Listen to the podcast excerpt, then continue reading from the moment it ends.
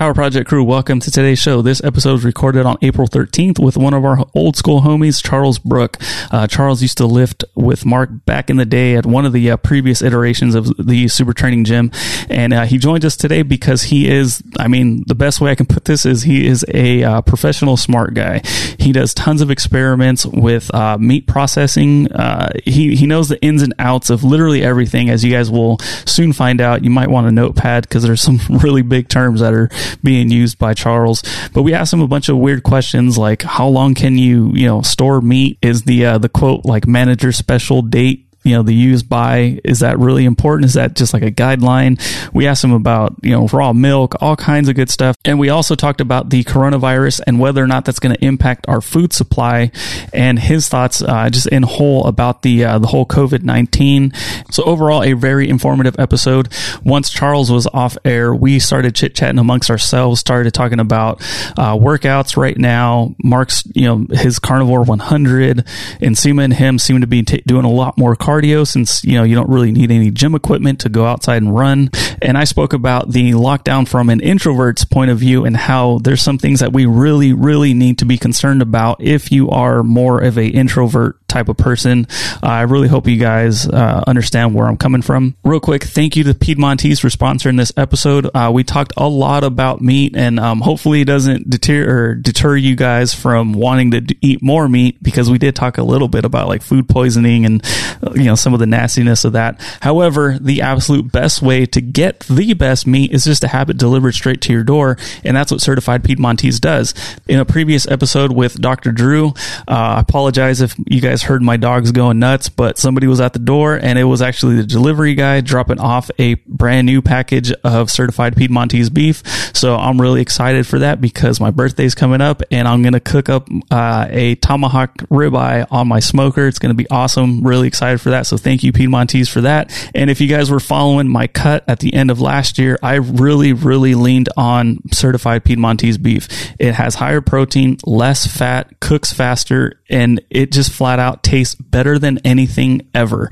It is that damn good. Please head over to Piedmontese.com. That's P-I-E-D-M-O-N-T-E-S-E.com. At checkout, enter promo code Power Project for 25% off your order. And if your order is $99 or more, you get free two day shipping. Please check out the Jacked in Tan box and the Power Project Deluxe bundle. I highly recommend both. You will not be disappointed in either one of them, but really you won't be disappointed with anything on the entire website. Uh, again, links in the uh, YouTube description and iTunes show notes. Please check that out. And lastly, Mark Bell is still giving away a free 30 day trial of markbell.com. Markbell.com is where Mark posts his uh, daily workouts every single day. You gain access to that for absolutely nothing right now. Markbell.com, that's where it is. Uh, MarkBellSlingshot.com, 20% off any slingshot and hip circle combo. Again, that's any slingshot of your choice, any hip circle of your choice. Throw that in your cart at checkout. You're going to receive 20% off. Thank you for checking out this episode. If you guys like what you're hear, what you're hearing, uh, please reach out to us at Mark Bell's Power Project on Instagram. Let us know what you guys think. And uh, for now, enjoy the show. Mark, what's the best way to describe um, Charles to Nsima? I was trying to. I'm like, he's just, he's really smart, works at UC Davis, I think with like cows and shit like that, something like that. He's a, uh, he'll explain it to us better than what I can explain, but he's a microbiologist basically. And the cool thing is he's gotten into so many different he's gotten into so many different uh, lines of work. Mm-hmm. So, I mean, he, he knows everything from, you know, how cows digest grass from beginning to end all the way through to, um, he'll, t- he'll speak a lot today. One of the great, one of the reasons why we have him on today is because, um, he is one of the few people that I know who's physically talked to like the FDA about our food supply and, you know, for a little bit there, people were going a little crazy with their shopping, and I think maybe people are still pretty scared. And um, he'll be able to uh, give us better answers and, and more information on, you know, what, what we can expect from our food supply if things continue the way that they continue, and and things like that. But yeah, he'll. In addition to that, you know, he's a good friend. He's also a um, a strongman competitor. That's you know, cool. and so like I, I, I always am fascinated by the people that are out there doing and participating um, in in everything. You know, like they're participating in all lines of uh, anything that can get you better, they're participating in, and I, I love that. That's why we have guys on here like Daniel Arago, who, you know, is not only studying this stuff nonstop, but he's also uh, lifting. Know, he's in there training with Mike O'Hearn at 4 a.m. and stuff like that. Mm-hmm. And I, I, I, place a great deal of value on that. To me, that um, that matters a lot. So you know, keep in mind, and, and I'm sure that Charles will cover all his tracks because he is so scientific. He's not a, a virologist. He's not a uh, immunologist, which is what people keep referencing. You know, they'll tell me that I'm not uh, one of those people, and um, it's uh, definitely news to me because I remember going to school for eight years for to become a to have a PhD in bio, virology. You don't need to go to school for anything in particular to have a voice on this. I think I've had a few people comment and say like that they personally aren't saying anything about what's going on um, because they don't feel they, they have a voice because they don't they don't feel like they're a scientist. And I just said, I think you're living under a misconception that anyone can speak about this. Um, our our kids should be talking about this. Our kids should have um, ideas and thoughts about this. This is a very serious topic. A lot of people are dying, and we need to make sense of it as quickly as possible. And the the fastest route is always to find the you know find the level at which the problem exists and the only way to pro- the only way to find that is through um, is through asking a lot of questions is through and also errors having a lot of failure so um, I, I, would put myself up against any of the leading researchers or scientists in the world because the information I have, um, I could say one thing, they could say another, and there's a 50-50 chance that one of us is right. You know what I mean? So mm-hmm. we're we're either we either need to get back to work and we need to embrace this kind of herd immunity, uh, or we need to continue to you know have shelter in place. And there is the third option of of perhaps mingling the two things together, and that might be the the uh, ultimate answer. But how foolish of us if we just sat back and just continued to sit on our hands. Because my question to everybody is this: my question is how long would you have to sit in your house for before you start asking questions like I do? you know, like the questions that I'm asking right now, how, how long do you need to be locked up for? Because, you know, we, we've been on this kind of like lockdown only for a handful of days, really. It really hasn't been that bad. Um, but what if it continues for three more weeks? What if it continues for three more months? What if it continues for three more years?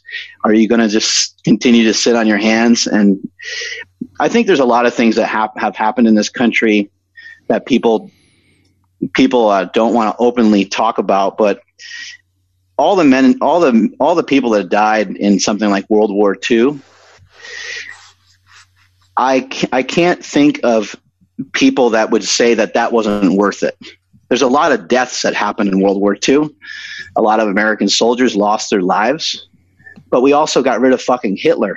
you know, we got rid of some, and you can kind of argue back and forth on, on what we got rid of or didn't get rid of, or whether you think war is useful or whatever. Like I, I'm not a fan of war, but we have conflict, and so therefore it happens, and therefore it may be necessary because you can't resolve the conflict. So you know, and you can't have somebody acting like a maniac like Hitler, right? But I think, you know, it's, and I'm not saying that we just all of a sudden go back to doing everything that we normally do and we, we fucking try to kill everybody with the coronavirus either. I'm saying that we, we go back in a responsible way and with the information that we have, keep ourselves clean, practice some social distancing, but let's get, let's get back to fucking work and let's, let's just say the numbers spiked again a little bit could you pull back and could you kind of say, all right, well, we tried that and we got fucking smacked in the face for it. We we should, you know, we made we made it we made an error, but you have to make errors quickly. Well, but you can't you literally can't just let someone with a differing opinion have something to say. And, and the whole idea of oh don't give them a platform. Give whoever you want a platform. People can come to their conclusions about what people are saying. It's so stupid to like not even have a conversation it really is foolish. I, I, you know, over this kind of stuff, I've lost, you know, 5,000 followers, you know, and, uh, you know, I think that, uh, I don't think that people have any fucking clue on what I'm doing, and maybe maybe I don't know what I'm doing at times either. But it's really just to prevent censorship. Like I don't want to be censored. I'm not a conspiracy theorist. I'm not going to you know, start saying a bunch of weird, crazy stuff just to like lose followers or have it be some sort of weird experiment. But at the same time, um, I'm not afraid to voice my opinion. And if it's slightly, even if it's to the, even if it slightly hurts my business, I'm not afraid of that. I'm, we make great products. We make great stuff. We offer a great service. And I don't think that, I think that if people were to think about this and to put this into perspective a little bit, I've had a few people say, "Oh, I used to buy your products, but now I'm not," or something like that, and that's fine. You know, if you want to associate me with the brand that much, that's okay. But then I would just call into question everything else that you purchase. You're just unaware of what other people's actions are that own things because they don't want to fucking talk. They don't want to say anything. They're afraid. They're scared to lose that money. They're scared to lose your purchase. And you know, I, I've never been that way. So I think it, I always find it interesting that at all the different turns of my uh, lifting and podcasting and all the different things I've gone through over the years, I, I think there's only a small subset of people that realize that I've never changed, that I've been pretty much the exact same. Um, but for a lot of other people, the outsiders looking in that see me trying a CrossFit workout, trying, you know, going out and running, um, they see me doing these different things and they're like, what, what is he doing? Why is he, why is he trying yoga? Why is he, you know, and they think I like, uh, maybe have lost my mind. I'm just always in search of new things that are fun, exciting and different that keep me, keep me motivated, keep me excited, keep me passionate about every single day.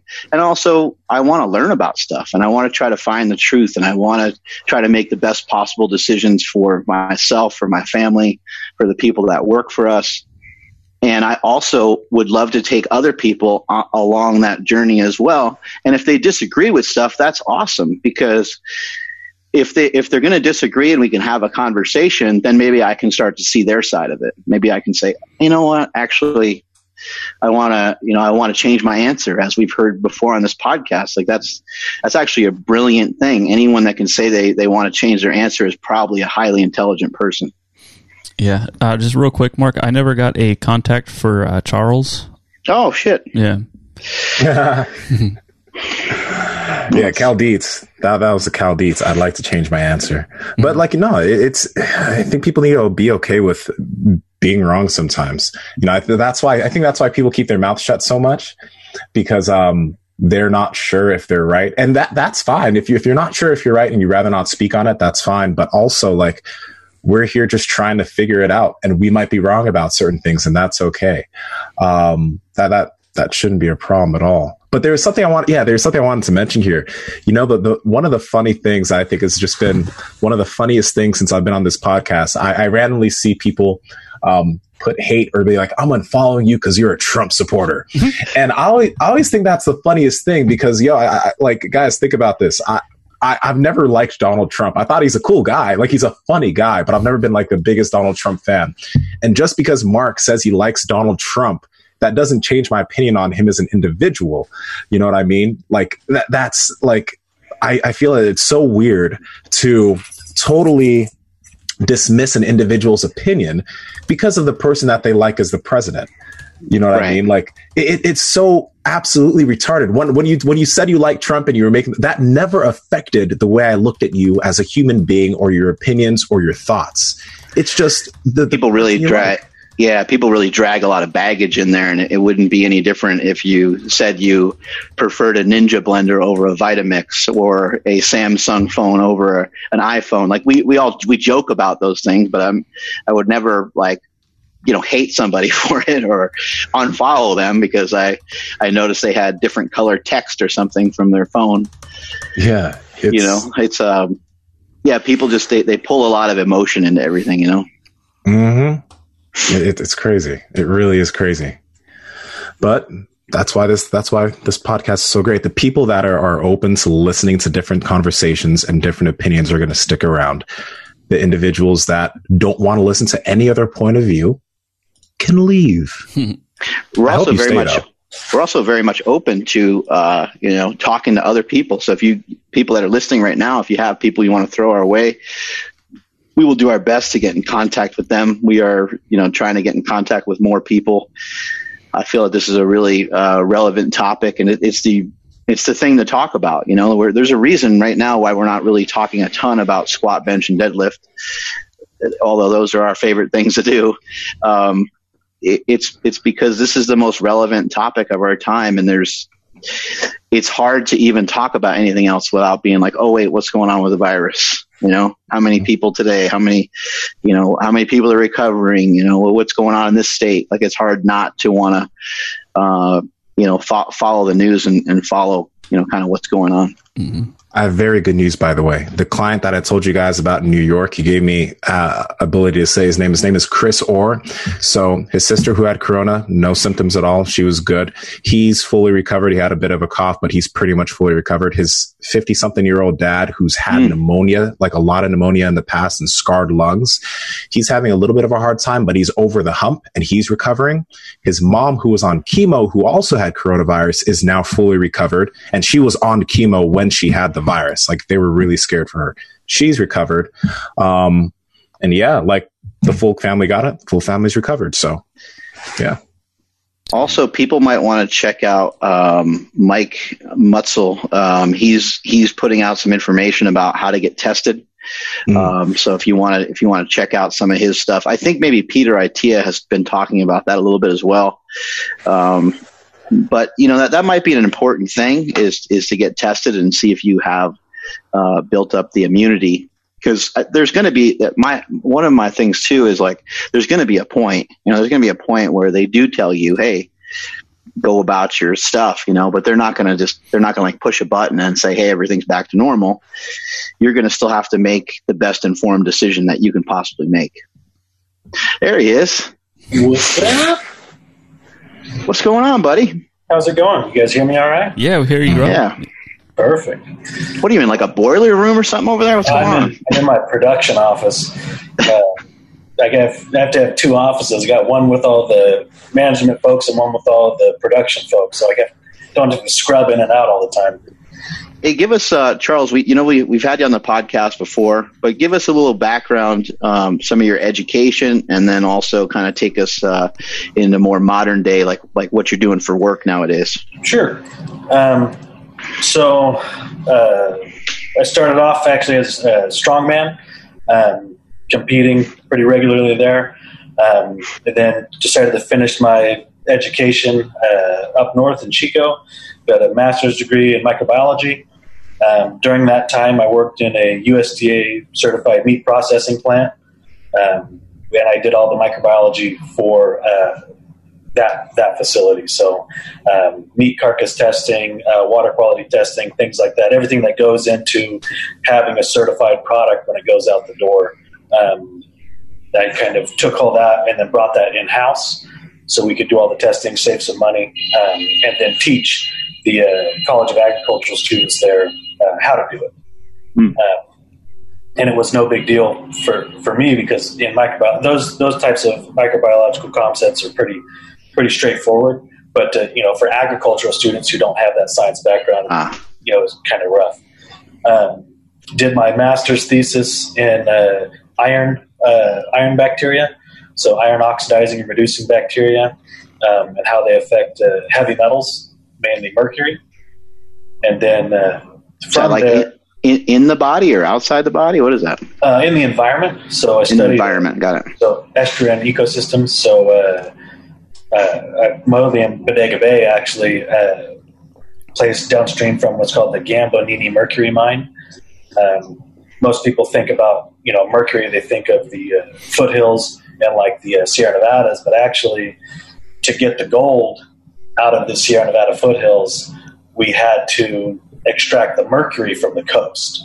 Mm. So there was a bunch of mercury mines along the coast of here in California, and they took that mercury and they used it to extract the gold in the foothills. Maybe I am going crazy with all the mercury around here. maybe, um, you know.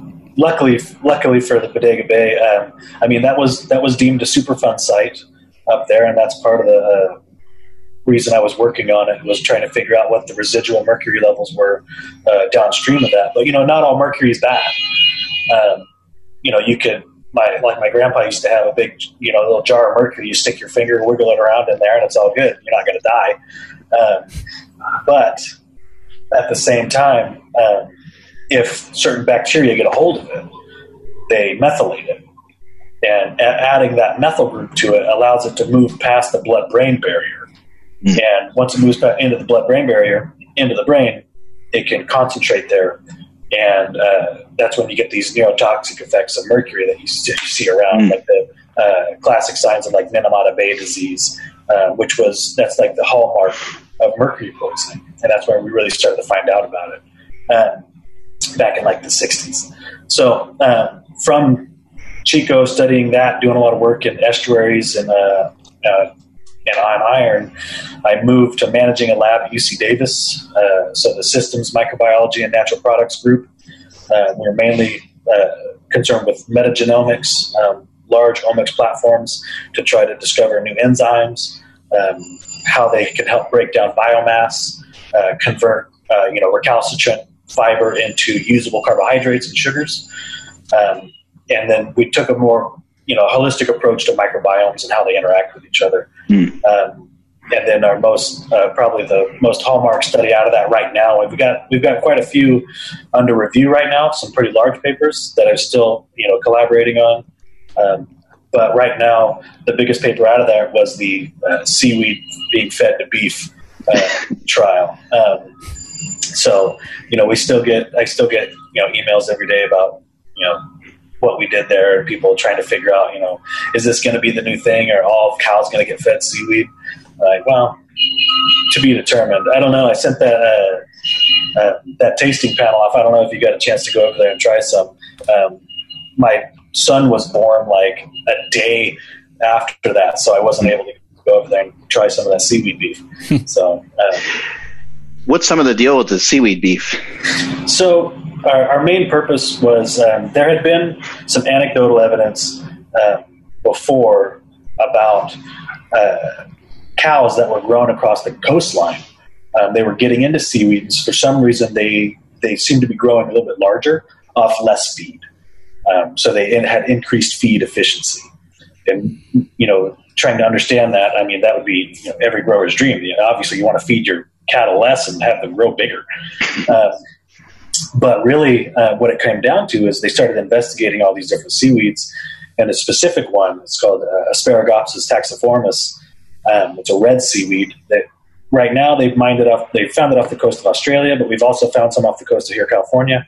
Um, it has a bioactive in it called bromomethane, which is just a bromine with, with a bunch of hydrogens, hydrogenated bromine.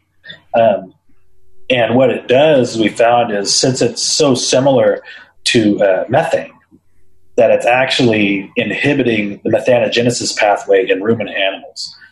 So um, it's we in in the lab. I I built a artificial gut system um, to study this uh, on top Of of course. yeah, why not? Uh, I mean, because we had one, but after using it for about you know for a while, I hated it. It was a piece of shit. So I built one out of stainless steel, um, and we I custom fit everything, made it really easy to use. Uh, and I've got another study going on right now with you know making sure that that one's all viable. But um, the idea was that if we can inhibit methane production in the animal, methane was just a waste pathway. So you have you know the microorganisms in the cow gut are actually extreme, are extremely important for energy production. If we can inhibit methane production, you have all that energy that goes into making methane. You can shuttle into making other volatile fatty acids that the animal can actually use for energy and meat, Mm. you know, production of meat. So uh, meat yield or uh, milk yield, because we did this in dairy cattle actually. Uh, we did it in milk and beef cattle as well, but we started in dairy cattle. Um, so the lab bench results were uh, pretty obvious right away. Um, we added this at like one percent or a feed, and we eliminated methane from the animal um, or from the uh, in vitro system. And so after we published that work, it was pretty obvious. Like, well, we got to do it in a bunch of cows. Um, and so, what I had sent you about that meat tasting panel, that was that was the culmination Mhm. of that. So um, they finally finished it, and I think they're still sifting through most of the data. I think it does look very promising. I mean, I think we were able to achieve. I don't think it's as potent as a methane reducer in in the animal than it is in the la- in the bench, Um, I think we're still going to get a very promising 25 to 30 percent reduction. Um, but what that translate into like meat yield is going to be you know, that that's where it's going to be interesting. That's where that's where you're going to get a farmer to say, "Hey, I can get X amount of more meat out of my beef. This is why I want to do this." Hmm. Um, because no one's going to want to go and try to find seaweed to feed their cows just because it's fun. You know, um, unless they have an incentive, uh, you know, capital incentive to do so, it's you know, it's pointless. So, um, and then uh, I worked on a bunch of other projects at Davis, mainly metagenomics based. Did some play with some cyanobacteria from all over the world from extreme environments. So things that grow in like pH, you know, three or four, uh, acid baths and boiling hot springs and things like that. Um, just culture them, see how they grow together, uh, and then analyze the whole communities to see how they're interacting with each other. Um, but eventually, the money runs out.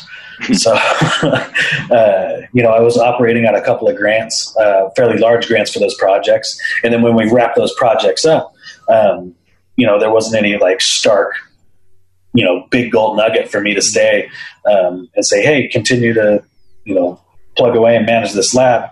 So um, I took a position closer to my home, managing a. Uh, well, actually, I started in uh, the so the food safety and quality aspects of a big Trina facility um, here in Yuba City, and uh, after doing that for a couple of months, they seemed to like me pretty much, and so they made me the plant manager. So now I've been managing this plant for all season, hmm. uh, just trying to make sure nuts get out of their shell and get in a bag. So you, you've done uh, you know quite a bit of uh, research. You mentioned to me before that uh, at, at some point that your your research, even though it was geared towards a specific like one specific thing, it has also been used uh, by the opposition right? Like maybe they've used segments of some of your research and stuff. Can you speak about that? Because I think a lot of that is probably what's going on right now with the COVID 19 stuff that we're seeing so many articles coming at us. Uh, it's hard to make sense of. Uh, of what the hell's going on out there. So can you speak about that a little bit about how they took, you know, some of your research that was that found one thing, but then it was kind of used uh, to promote something else. Yeah, um, and that's always going to be the hard part with science, especially like sensational science. You know, because it sounds. I mean, it sounds fun. You know, like hey, you fed seaweed to cows, and like they don't make any more methane. Um, but Save we the also, planet. yeah, exactly. No, no, hundred percent. And you know what? I think sustainability and efficiency are one two sides of the same coin. I think if you can increase your uh, sustainability, you should be able to increase your efficiency. But that was the goal. You know, um, and I'm not gonna. I'm not gonna try to you know bait you and say it wasn't, but you know there's a lot of money in climate research right now. There still has been. As long as there's going to be this push, there's going to be grant funding out there to try to you know fuel it. But you know, one of my main drives for working on the project is yeah, I was I was interested in making more efficient beef um, because if you have more efficient beef, if you can make if you can you know make an end product, meat or milk, with less inputs, isn't that the definition of sustainability? I mean, you're using less to make more. Um, and so, as far as using the specific seaweed, because personally, you can use, you can, we have the chemical. We can feed the chemical to the beef. Like bromoform, you can use an extract and you can do the same thing. You can wipe it out. But the problem is, people aren't going to like that very much. Mm. It's the same reason we don't use, you know, steroids in beef. Right? Like, why not? Why not make a big ass animal? You know what I mean? Like, if, uh, I'm not worried, uh, and that's that's where the science breaks down. Is like I'm not worried about there being leftover, you know, test in some beef um, residual. If it makes it bigger on less food, who cares? Uh, but you're not, and then you see the same arguments with like GMOs and things like that. You know, you get from the same crowd, the same crowd that says, "I want to be I'm pro science and I'm back, I'm backed by the science." I'm like, yeah, but you make dumbass decisions. um, about you know what you want to give to your beef to make them grow. So um, that specific project, um, you know, we've been t- in touch with like Congress people and all kinds of stuff who are trying to. Um, you know, utilize it. I mean, this was part of the Green New Deal. They wanted to push for, you know, uh, elimination of you know methane production from cattle.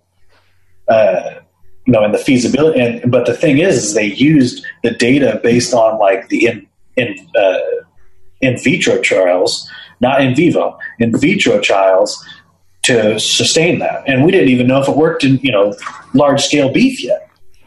So they took that and said, "Hey, you can use a seaweed. Like, let's do it." And I'm like, "Yeah, that's a great thought, but but we need to make sure that this is actually functioning. And then you can't just push that off on farmers and hair use it." So it was a large effort. I mean, the Department of Energy reached out to us, and they were interested because um, the Department of Energy is always looking out for you know the next thing. Mm-hmm. One of the next things is going to be uh, non-terrestrial farming. So farming off the coast. You know, the United States has a very large coastline on mm-hmm. you know both sides. So why not you know capitalize on that and grow something? Um, and one of the ideas was growing this red seaweed off the coast. Uh, but in order to do that, you'd have a huge infrastructure ramp up, huge infrastructure investment. Um, and we didn't, I mean, I, I, don't think we had the data enough to support that at that time. Yeah, we had something, but it wasn't like, hey, I'm going to throw, you know, 10, you know, a billion dollars at this to see if it works. Uh, I want to make sure something works before I throw the money at it. Uh, There's a lot of cows out here where I'm at. There's lots of cows. Yeah, I'm I'm near the coast, and it's you know there's there's some decent like beach stuff, but there's literally there's cows everywhere up here. Pretty yeah, cool. well, it's it's beautiful, great rangeland up there. Yeah, and that's and that's the thing is because the uh, because the land is so fertile up there, you don't have to you don't have to spend a lot of money on you know feeding them. You just let them graze for the most of their life, and then you finally take them to a, you know a finishing lot or you know keep them as grass finished beef or whatever. Um, whatever you need to do to make it make it profitable because that's what it's about. At the end of the day, it's profit. Right. So, uh, but yeah, um, that was definitely, and I still get people pretty. They get pretty tuned up, and that's the thing is, you know, I'm like, yeah, I'm in. I'm into sustainability. I think it definitely has a place in you know manufacturing and uh, agriculture for sure, as long as the end end result is reasonable. I mean, um, and the implementation is reasonable. Uh, but people get mad at me still today, like you're a fucking idiot. Why are you start trying to feed seaweed to beef? if beef were meant to eat seaweed, they'd be in the sea. That's a literal. That's a that's a verbatim comment that's come to me. Um, mm. So at the same time, I'm like, what? You know, sorry, like I don't know what to tell you. I don't make the rules. I just did the science. Yeah. Do you think uh, there's uh Do you think there's any reason at the moment for anyone to be fearful about our food supply? I mean, I'm not really sure uh, where this came from, but everybody, you know, kind of freaked out and they bought a bunch of toilet paper and a bunch of other stuff. Like, is our food supply in question, or because you're on the front lines of that?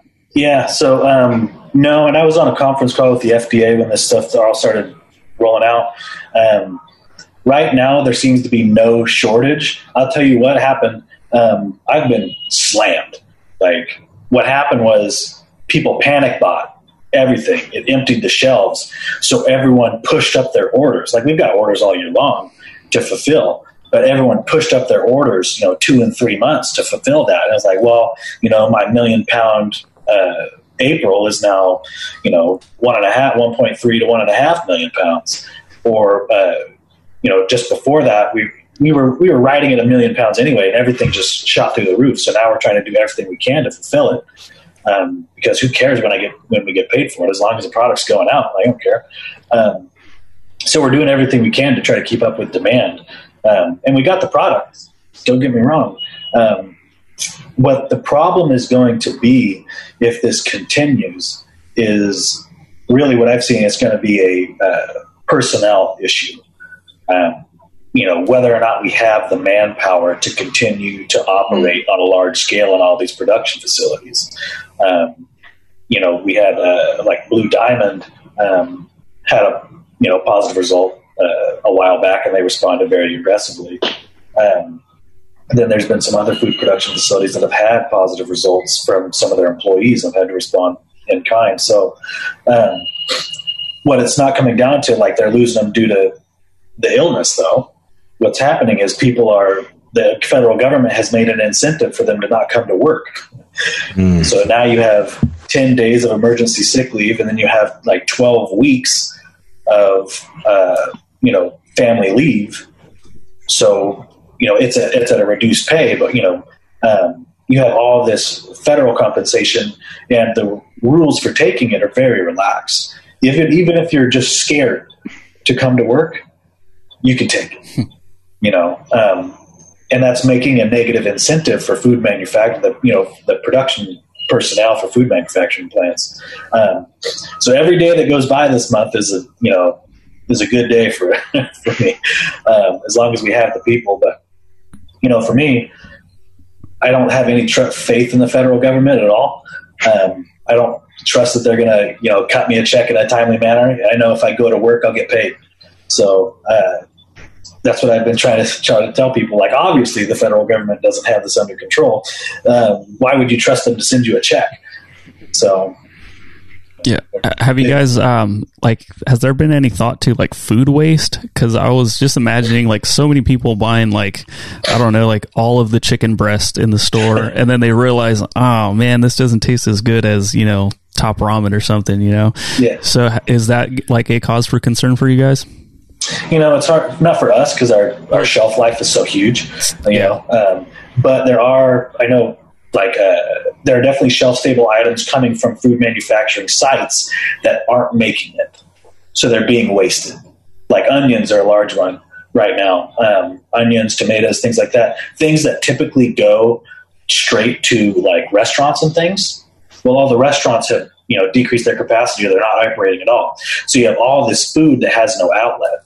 So largely what's happening is they're ditching it into, you know, into compost because there's no outlet, you know, and they try to, you can try to donate it, but the problem is it's perishable. Mm-hmm. You know, they're extremely perishable. So trying to donate it in a timely manner, that's difficult. Um, you know, so we're, we're definitely seeing that on the production side. If things don't have that shelf stability, we're definitely going to start to see some waste. Uh, for meat, nah, you can freeze meat and it's good forever. Uh, you know, as long as you got a working freezer, you'll be good to go. I've been talking to, you know, so I, I was just at the country butcher the other day, um, and you know they're fully stocked. They there's always beef. Like the beef haven't stopped being made. They don't stop growing and they don't stop eating. Any chance to, of the animals getting sick?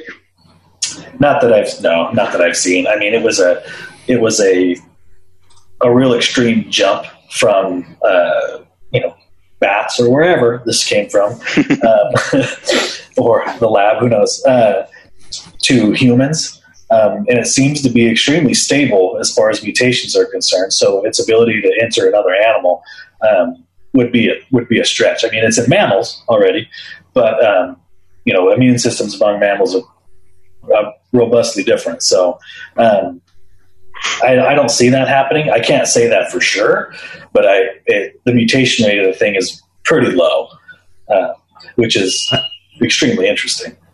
I might be totally off, but did last week or two weeks ago, did we see some type of article of someone saying a tiger got corona, or was that a I'm joke? Pretty, I'm Is pretty that sure a Tiger that, King joke? I'm pretty sure that's a Tiger King joke. I, I, did, I did see it come up on the actual news itself too, though, where where there was a tiger in captivity there, where they were talking about it, but I, I, didn't I didn't see any more information about it. You know, hopefully that's not the case. Hopefully it doesn't go, you know, yeah. running uh, rampant through uh, you know, some of our animals. Animals, yeah. Well, that would be, you know, if they had an animal reservoir, that would be a that would make it far worse. Because um, right now, it doesn't really look like. I mean, it jumps from human to human very well, um, and it can move through the animal system. But it, I don't know if it's going to have the same. You know, what type of effect are we going to see on an animal? Like, is a tiger going to get pneumonia? what are some of your honest opinions about it, and, and maybe some of the opinions of your of your colleagues as well? Um, and you know, I'll try to be as reserved as possible, but uh, you know, I see. I, I, think is a little. It's a little over the top. I, I want. I think we should be safe. You know, um, as a microbiologist, I try not to touch too many people anyway. But you know, people are pretty gross. But uh, what you're seeing right now out in the out in the supermarkets and stuff like that, that's fear. I mean, you're seeing fear manifest itself, um, and people act without real reason. You know, when you see people wearing uh, you know N95 mask and gloves to the store, but then holding onto their cell phone with their gloves, it doesn't make you know, it's not it doesn't make sense. They don't understand what they're trying to do.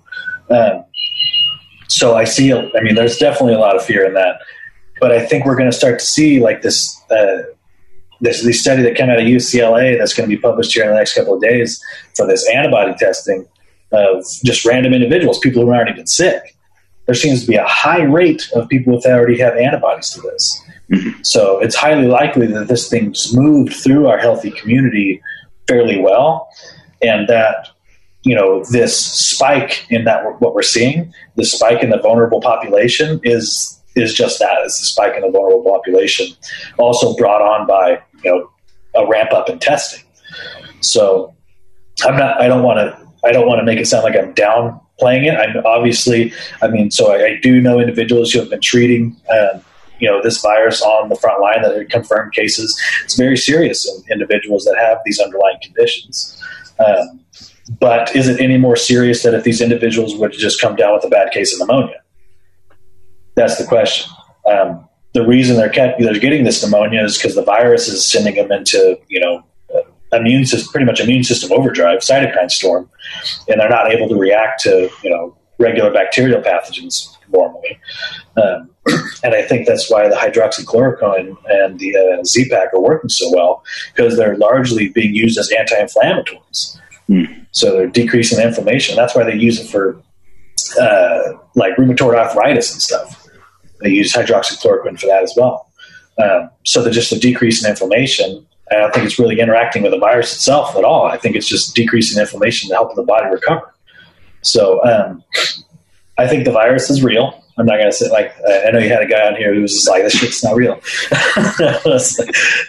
uh, it's definitely real. I think it's just going to move through our community a lot differently, and uh, you know I think it's unfortunate that we've what you're seeing around the world as far as people uh, just give up, you know, civil liberties for you know the sake of safety.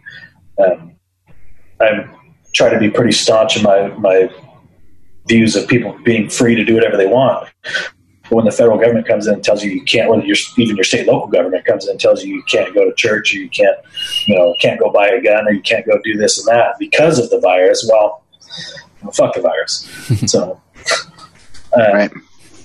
But as you know, from immunological standpoint, um, it seems it seems it doesn't look all that different. I mean, it dampens your immune system.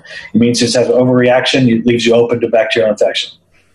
You know, um, you have you get pneumonia, and it seems to persist a little bit longer.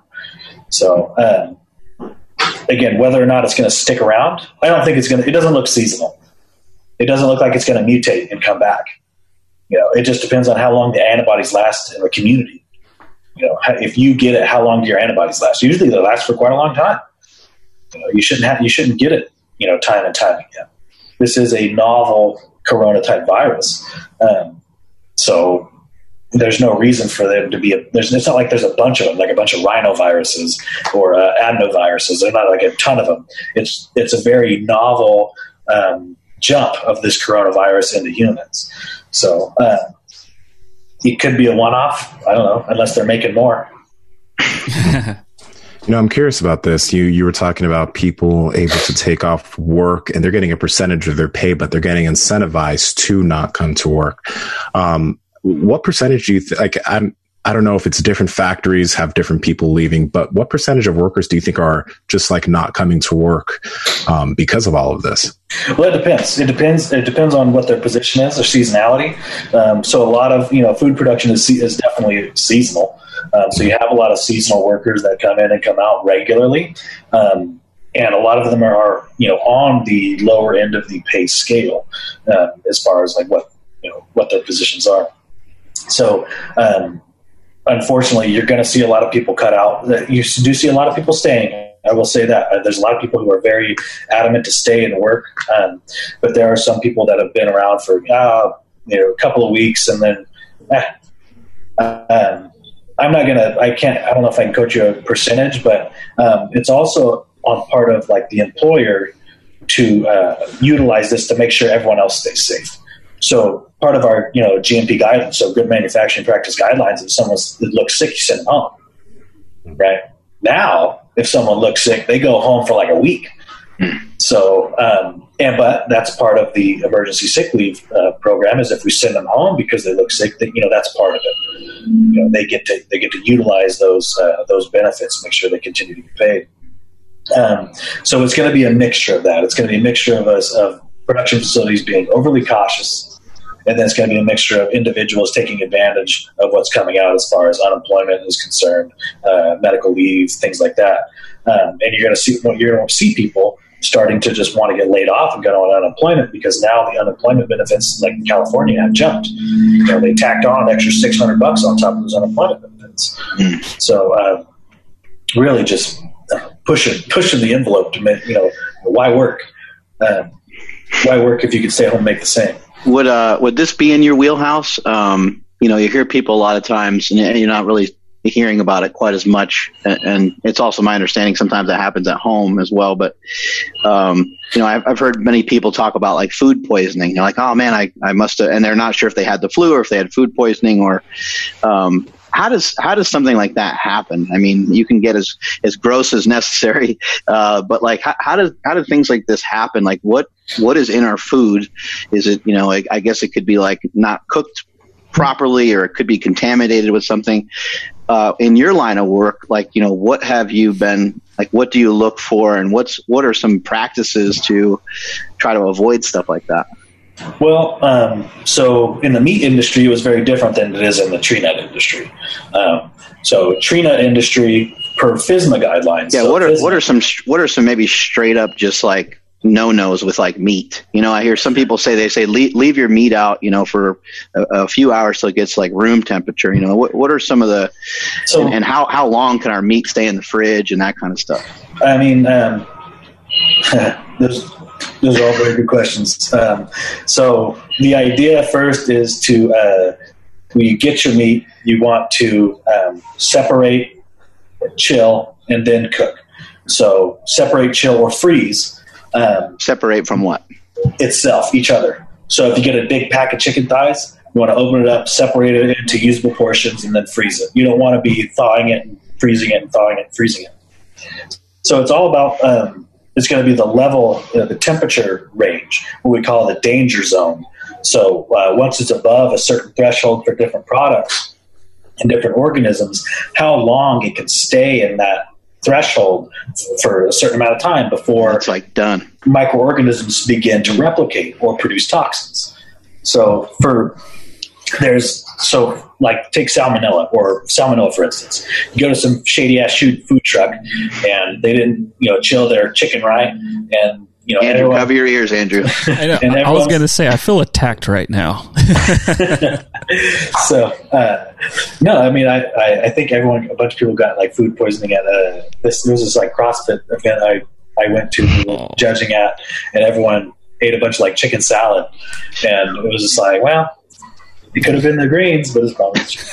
um, that's not to say. I mean, all chicken has salmonella on it. Treat it as such. Um, but there's other or like meat or so beef. There's a high prevalence for uh, E. coli on it, right?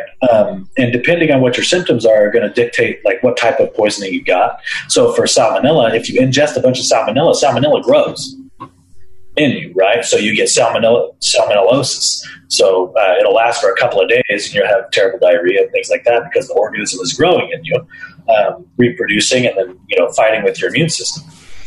But E. coli is going to be different.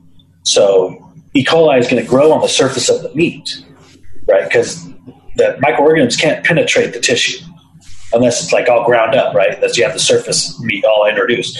But if it's going to grow on the surface, you have the whole muscle cut. It's going to grow on the surface. And that's why dry aging and things like that, they're typically okay if kept under proper conditions. Uh, you know, things can grow on there because you're going to scrape it off and you're going to burn it, right? So everything's going to die. But there are a couple instances uh, where an E. coli can produce something like a heat stable toxin, where you know it, it's a it's a toxin that does not break down due to heat. It's very it's incredibly strong. So it doesn't matter if you cook it, you know, to the correct temperature, you know, 165, whatever, or rare, you know, 135, 145. It doesn't matter. Um, that toxin, the microorganism might die, but the toxin load is already on the meat. So those have a very different resemblance than something like salmonella, salmonellosis. So if you ingest that heat stable toxin, you'll be sick within hours. You know, your body will you know, induce vomiting, diarrhea, things like that. Salmonellosis, it might take 24, you know, 36 hours before you start to feel that. That's why you usually wake up the next day and you feel ill, right? You ate something bad yesterday morning and you wake up and you feel bad. Worst thing ever. right. But if you eat something bad and you, you know, you know, it, it comes back up a couple hours later, then you're talking about, it, you know, it's, it's an intoxication against, you know, an infection. Right. So, um, and, but, you know, E. coli is very apt for beef because you take the skin off of beef, beef skin's covered in shit. Like, I don't care who you, I mean, that's, that's the way it is. You've seen beef. Like, they're gross.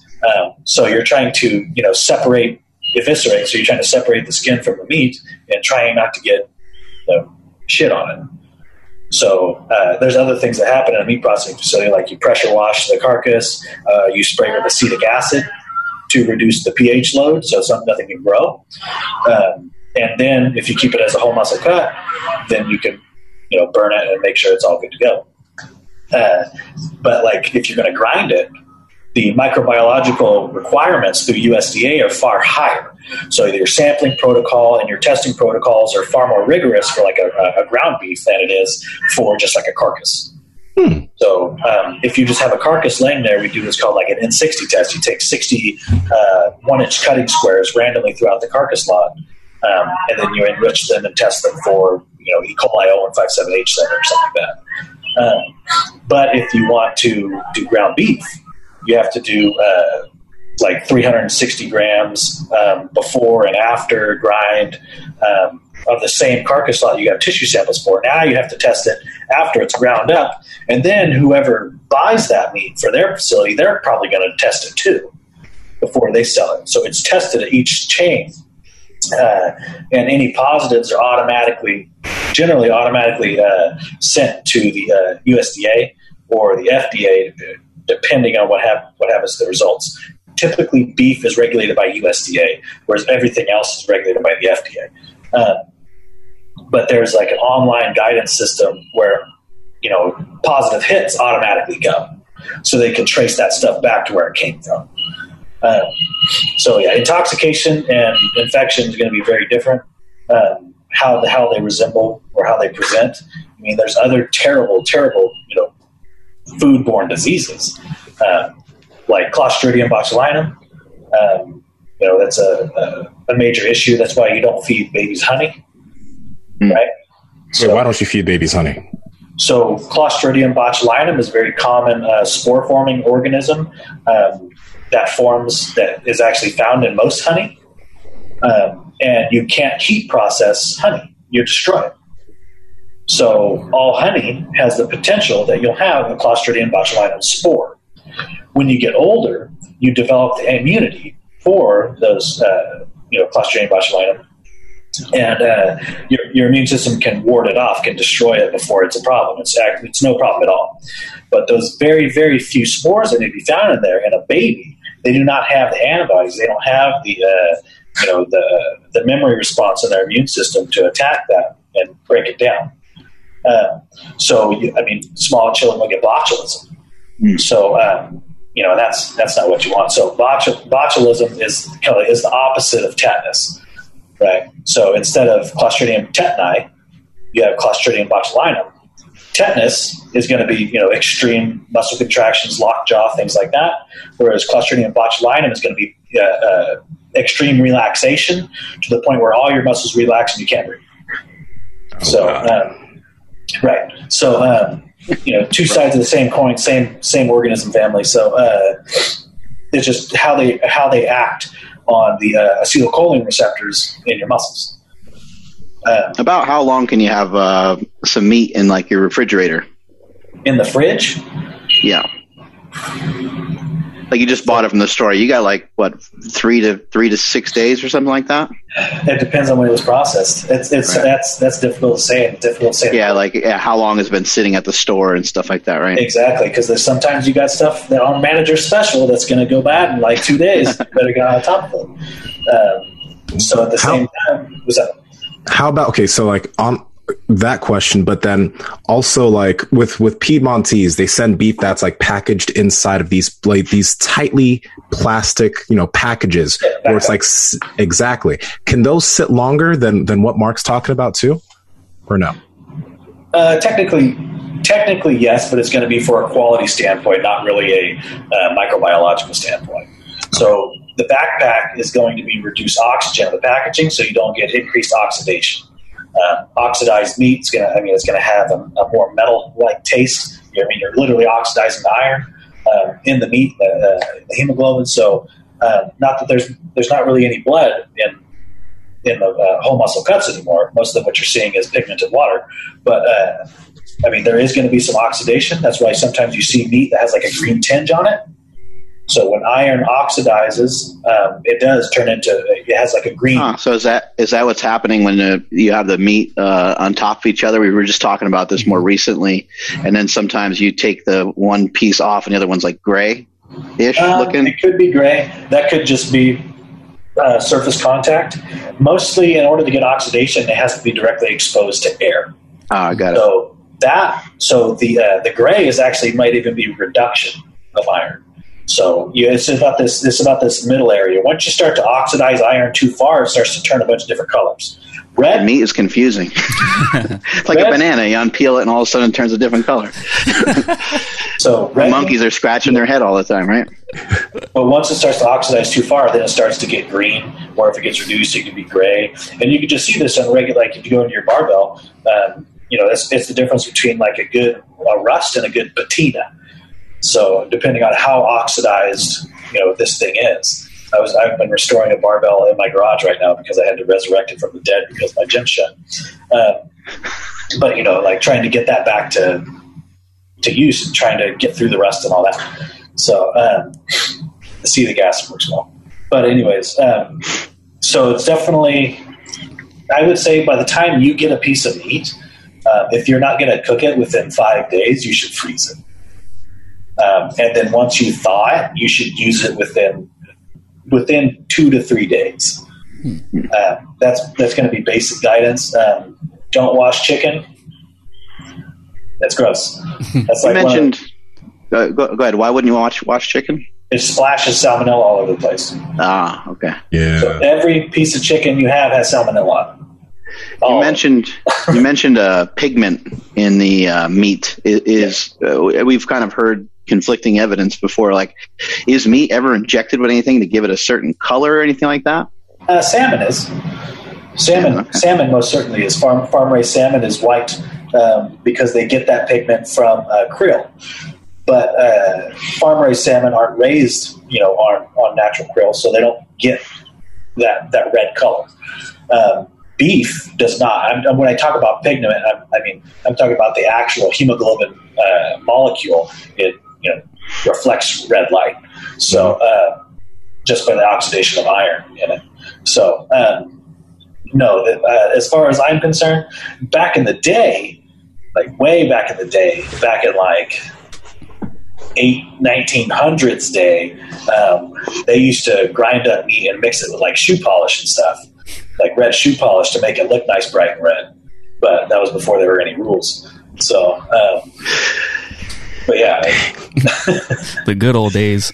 Shine it up. Yeah. yeah, just give me some of that shoe shine. Yeah, yeah. You said, uh, you know, people buying like the manager special with, you know, that has Yeah. like a little bit quicker date. Um, you know, even when it's like something like milk, right? It's like the day of, or maybe the day yesterday. You're like, ah, should I? Should I? It should be okay. Um, the uh, the date that says like freeze by or consume by is that like it, or is that just like a really good Uh, recommendation? It's basic guidance. Um, Got it. And these are based on internal shelf You life. got you got at least five more days. Yeah. Well, I mean, again, it's it's going to be a variability because even I mean, okay, so you get sour milk. Ugh. You know, congratulations on your buttermilk. Um, like, so um, that's that's going to be the problem. There is a gray area, and it's about how I mean, because because milk is not sterile, right? Milk is pasteurized. And pasteurization does not eliminate microorganisms; it just reduces the total microbial load. So, if you start off with a very high microbial load and you pasteurize them, well, the higher microbial load start off is going to uh, it's going to turn uh, sour faster, right? Than something that had uh, you know very low microbial load and was pasteurized. That might stay good very for very uh, a much longer period of time. because we're trying to pasteurize them down into, you know, one, two microorganisms, two or three colony forming units uh, per gram, and these are you know viable cells. Um, but I mean the the logarithmic scale of microorganisms they double. You know, so if you have four, well, all they need to do is double once. You got eight, and how long does that take? You know, if it takes, and then if you're you know, like chugging it straight off the juice, you know, like right off the carton, then all the the bacteria from your mouth are now in the carton too right? So now you've introduced that microbial load, and now you're going to increase that, and you're going to start to it's going to start to turn faster. When I was in college, I did the GOMAD. Like I was on GOMAD. I drank a gallon of milk a day, so it didn't, it didn't fucking matter, right? so because it doesn't matter, that milk's going to get finished that day, so I'm gonna carry it around all day. Um, Yeah. As long as I can drink it before they double to a you know a meaningful number, I'm all right. What about raw milk? Yeah, well, again, not pasteurized, right? So the question is going to be: is what is the microbial load going into it? Um, and there are other methods of reducing microbial load. It's all going to be about cleanliness of the, you know the udder when you're, when you're milking the animal. Um, there's a lot of things that people do. I mean, I don't know if you've been, been to a meat uh, or a milking plant. You know, they torture. No, I've never I've never had milk uh, straight up from the cow that I can remember. But my parents told me that they took me somewhere and I had it like you know right right from the cow at some point. Yeah. But like I've uh, I don't recall uh, what that's like or what that tastes like or anything. Yeah, um, I mean, I, some people swear by it. They can only drink raw milk um, because pasteurization is going to change the protein structure for sure. Mm. Uh, so there's people that can't drink milk, but they can drink raw milk. Right. Uh, and again, it's going to be about it's going to be about how long does it take for those microorganisms to to flip, you know, to start turning back. There's another part of that, um, like for cheese, for instance, where you know, because not all microorganisms are bad, right? They're they're okay. They're just trying to eat, and make a living. Um, but for like some cheeses, depending on the inherent microbiome of the milk or the uh, or the cask that the cheese the milk sits in to make cheese, it may be able to outcompete whatever is in it, um, and so those microorganisms or those pathogens can't grow. Um, so there's a a, a play there, um, and if those organisms that are inherent to that milk come into uh, the raw milk, then it may be okay for a little bit longer. But again, you still have microorganisms in the milk. They're going to double. They're going to eat it, and they're going to make acid because that's what they do. They break down carbohydrates and make lactic acid or whatever, uh, and then that's what you feel uh, the sour. Since, yeah, since we're on the topic of milk here, um, I think Chris Bell's the one who told me about it, uh, and he started drinking a lot of A2 milk, and apparently he said it was it helped his lactose intolerance. Why is it that A2 milk is so beneficial for people that have that? Do you do you know? Um, well, it may have it may have less sugar. Oh, Uh, okay. or the sugars may be in the same conformation that they were naturally in that your body has an enzyme to process. So what could be happening is that after pasteurization or after processing, um, it changes the conformation of the sugar, so your body's enzymes can't recognize it. Hmm. Whereas if you drink a raw milk or a different type of milk that hasn't been as processed, then your body may be able to recognize it. But lactose intolerance is, uh, in my opinion, less of a genetic thing and more of a conditioning thing. Because you would all know if you stop eating pizza for like a month, and then you eat pizza, you got a pizza intolerance too, right? Like, what's going to happen after you eat that pizza? Oh, big old All hell breaks loose. nasty. yeah. Correct. Right, but the same thing's going to happen with milk. So, like, you say, "Oh, I'm lactose intolerant," it's like, yeah, because you drink milk like once every six months, right? But if you start very slow and you build that tolerance back up, and you make your body understand that it's going to be producing this lactase enzyme more often, it can ramp up to that. It's just like, or if you, uh, you know, you eat like carb night. Remember DH Kiefer's carb night? Mhm. when like you go through it and you like you can't you know you're not eating like or 30 grams of carbs or less and then that carb night you chow down like you hit it hard like sour patch kids all night and then your body's like oh fuck i forgot how to make insulin and then your blood your blood sugar skyrockets through the roof and then you go into a little bitty diabetic coma and you fall. like everyone here has experienced that. And, Yep. You know exactly what I'm talking about. So, um, you know, it's about, but if you, after that, like you do a little bit of carbs, a little bit of carbs, a little bit of carbs, yeah, carbs might make you more tired because your blood sugar is higher because your body can't process the, you know, the carbs as effectively because there's that insulin, but it's not going to be as dramatic, right? You can get back to a point where you can eat pizza every day and not, you know, pass out or shit your pants. Yeah. Have you uh, personally tried the carnivore diet? Uh, so I haven't yet. So I've been, um, you know, I've done keto. Um, I did for forever. Like I was just doing keto for forever anyway. Um, I've done a lot of intermittent fasting. Um, I haven't switched all the way over to the carnivore. Sometimes I felt like I was when I was when I was keto. How I does the low yeah How's the low carb stuff uh, work for you um, doing strongman stuff? Does it work It was okay? fine because there's no aerobic work. uh, uh, it depends on the contest. I won't say that. It depends on the contest. Um, like if there's going to be a lot of moving events, um, then yeah, I might need some carbs online. Um, but for the most part, strongman's going to be very anaerobic. Um, yeah, as long as you have a good creatine level, um, you should be pretty square. Uh, what I will say is, you know, I think every strongman out there does keto for like the week before a contest because they're trying to make weight, right? And everyone knows that. I mean, that's the one way to make weight. You cut out carbs for a week and then you water load, right? Uh, and so it's unfortunate because that's what I see. Uh, all these testimonials about like ketogenic diets. Like I lost nine pounds in the first week. Like, fuck, of course you did. Of course you did. That's why everyone does it right before a contest because I'm compete in that lower weight class. Uh, you know, but you know, I haven't tried the pure carnivore diet. Like again, I, I'm fairly certain that I've been there at one point or time or another when I was on when I was doing keto. It was like bad keto where you don't have enough fat uh, because I was working at the, uh, the meat processing plant, and it's very easy to just cut off a piece of meat or get some trim and throw it on the little skillet, go for it. So that was that was every day. Uh, and you do that early in the morning. And I was so I come in early in the morning to get these tests started, then I come in late in the afternoon to get these tests pulled out. And that's what you do. You go grab a you know, pack of sausage, you go grab uh, you know some trimmed ribeye or whatever, or some ribeye trimmings, and you make a little little meat salad. Are you able to do your uh, strongman stuff now, or is it uh, you know strongman is, is very particular with the types of apparatus and stuff you have? Do you, do you own some of your own stuff, or how are you yeah. getting it done?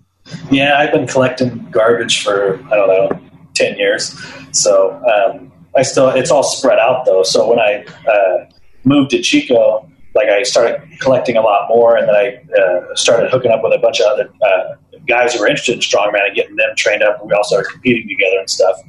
Um, so now all my equipment is all spread throughout California um, because when I moved, I didn't take a lot with me. I, put some of it at uh, Ron's gym, uh, Ironborn Strength. Um, so some stuff's there, some stuff's at just people's houses now. Uh, there's some at like a CrossFit box in Dixon, um, and then still some in Chico. So, uh, you know, I've got what I need to continue to train right now. I've got, you know, my, I got one of those uh, competition beast metals racks where the hydraulic jacks failed. Um, so I've got a set of those, just a, a bar every condition with a bunch of weights. So um, I could do most of the things. What do you think's next uh, in terms of uh, like where the country will go? You think um, you think they'll kind of let some people go back to work and they'll kind of roll things out in stages, or do you think maybe we will embrace like herd herd immunity, or you know, what are your thoughts? You know, we're going to have to embrace herd immunity eventually. That's that's the only route forward. We, we, I mean, because what we just live like this forever and hope that you know every last person you know doesn't get it, live in fear of a goddamn RNA virus. I've been hiding under my bed. Well, yep, your bed's bigger than mine, so uh, you know. Uh, so, as far as the country's decisions, it's hard to say what you know what they will say. They, um, you know, what they'll want to roll out or what their their plan is to do. But um, every day, people lose jobs. Um, you know, there's a direct correlation with uh, of you know suicide with job loss. Um, you know, people get fearful regardless of the federal programs. If they don't know about the federal programs that are out there to protect them, we have people who, you know, started businesses and now are forced to shut. They don't have six months of expenses you know built up to try to uh, string their business along because their landlords aren't you know stopping rent. You know they might defer them, but that's still you know months upon months of you know lost revenue. Uh, and especially for you know small business that are just getting started, like we you know, and it caught us at the boom of the economy. Like it was never it was never a better time to you know get shit rolling. Um, and now you've seen people get their legs cut off from under them because they're deemed non-essential. You know, um, you know, me and me and mine, everything I do is essential because it's important to me and my family.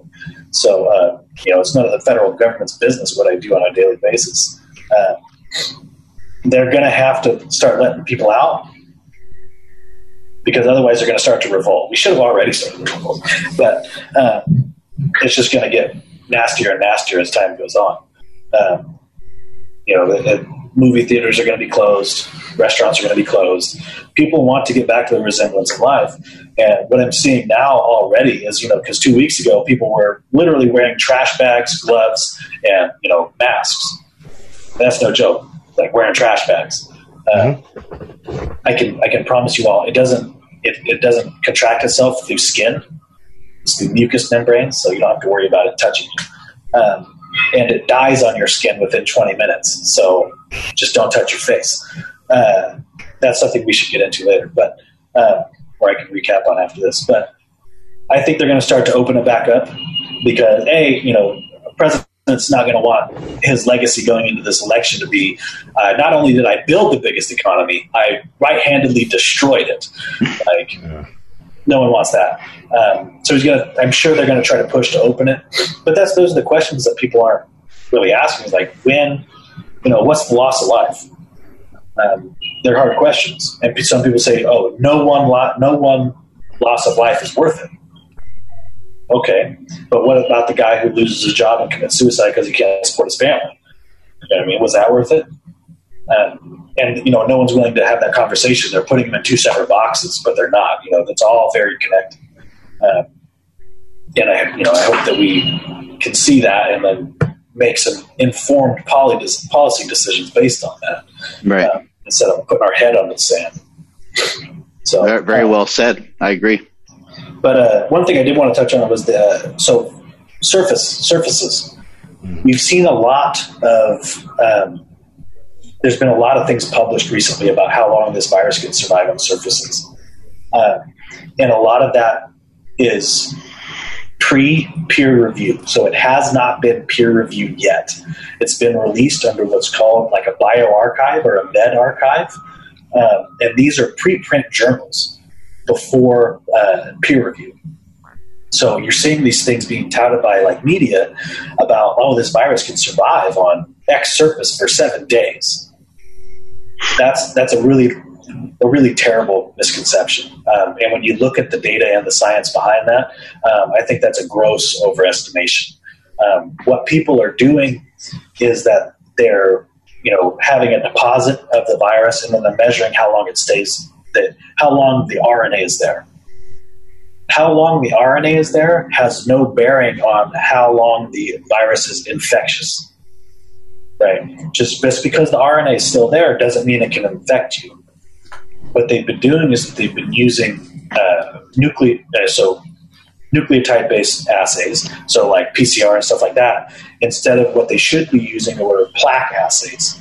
So plaque assays are how you tell how many infectious vi- viruses you have on uh, a load um, that, that are still viable.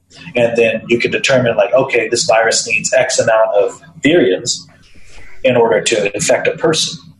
So those studies take a longer period of time, and we don't have that data yet. So you know, people releasing like, "Oh, the, the RNA stays on the surface for like seven days." Like that doesn't mean anything. Um, there was research from like five years ago about other corona type viruses that are far more realistic and because you know they were, we weren't in a pandemic and the people weren't trying to get stuff published as fast as possible, mm. so the data is likely far more reliable because um, they used these plaque assays and they weren't under this time stress and crunch. So um, what you're seeing now and what the actual infectivity uh, length of time is is likely half.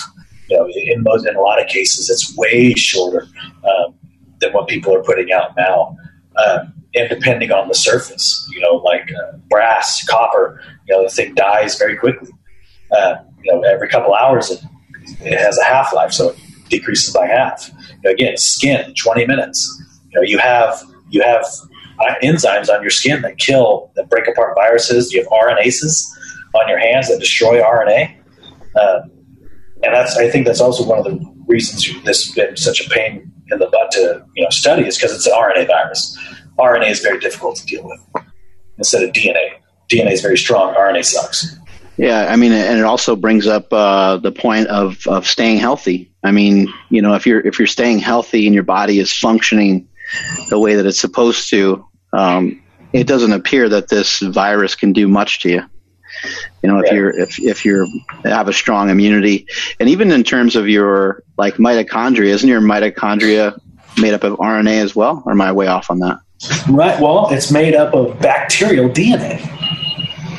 So uh, it's actually circular bacterial DNA. So mitochondria used to be bacteria. Mm. That's why they have their own separate DNA. Um, so there's something that goes back. It's called endosymbiotic theory. Is when you know whatever we were at, um, you know, millions of years ago before we evolved into whatever we are now. Um, we were like, hey, that's super tight. That little bug makes energy. I'm gonna eat that or you know I'm gonna try to get that a part of my cells.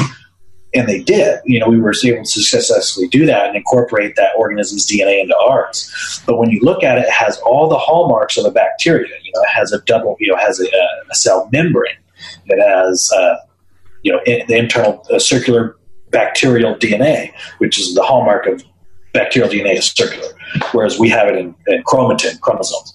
Uh, so all these different hallmarks of this this mitochondria are it's a separate DNA. Um, but I, I, don't I don't believe it's made of RNA. It may communicate in RNA uh, as far as sending messages and things like that. But uh, yeah, it, mitochondria are a fascinating little organism. You're right.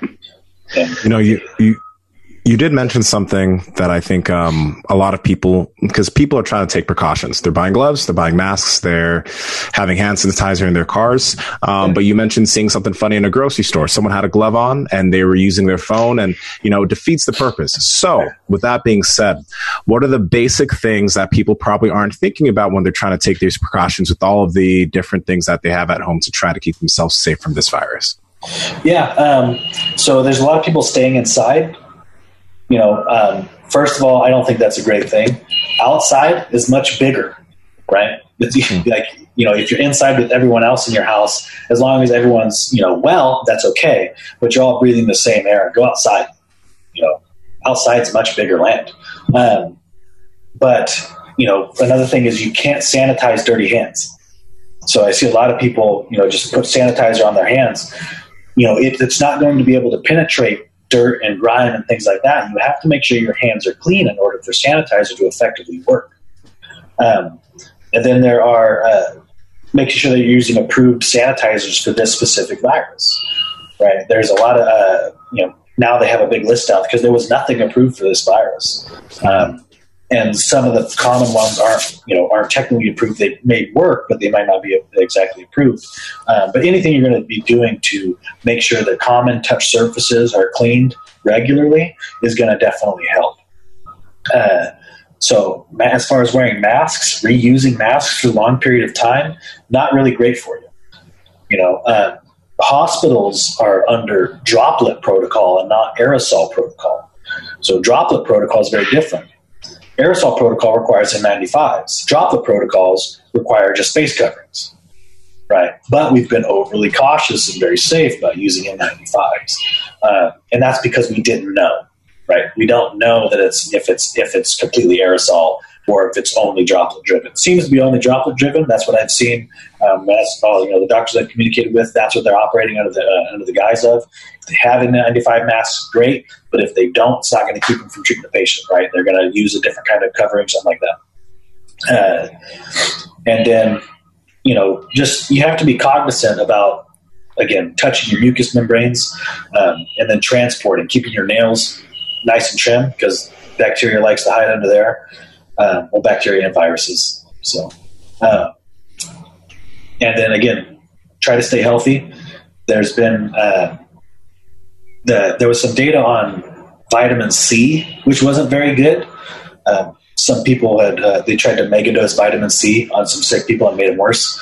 Um, so that's not to say you shouldn't eat the mandarin orange or cutie, right? Because they're delicious and they have other things that are good for you. Uh, just don't megadose, right? Don't think that megadosing vitamins is the cure to cancer because I, I, think people think that sometimes. Um, but yeah, again, as long as you can keep your your hand contact surfaces from introducing your mucous membranes, I think you're going to be all right. If as long as you clean and sanitize, you know, wash and sanitize your hands pretty regularly, you're going to be okay. And then give people you know professional personal space, right? Um, anything that any space that you would grant people in a professional setting for someone that you're just meeting or having a meeting with, that type of personal space should be sufficient. Um, you know, as long as you're not, you know, you know as, long, as long as you're not getting Joe Biden on it and sniffing people's hair, like you're going to be far enough away that it's not going to be a problem.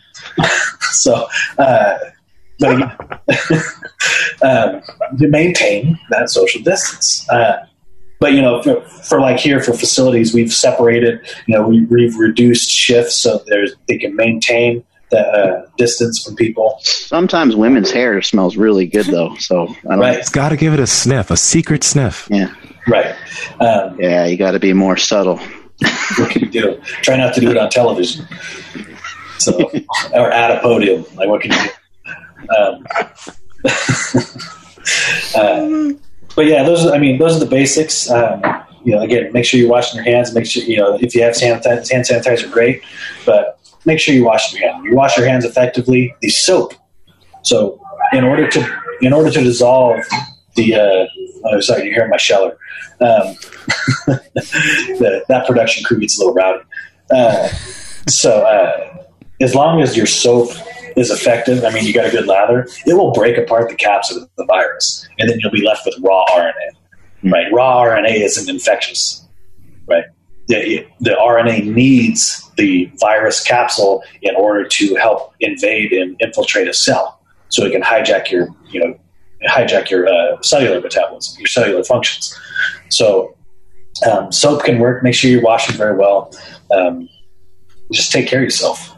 Switching switching some gears here for a second. Um, what what are your thoughts on? Uh, you know, I I've been seeing like some different people post some different carn- carnivore style uh, like memes and stuff like that, where it will say, you know, that if you have if you have kale, you know, has this amount of vitamins in it, but then you can only absorb this amount.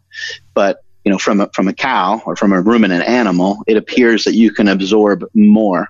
Um, and I've been kind of saying this for a while, and so is Stan Efferding, that we choose to eat those kind of animals to get our vitamins and nutrients.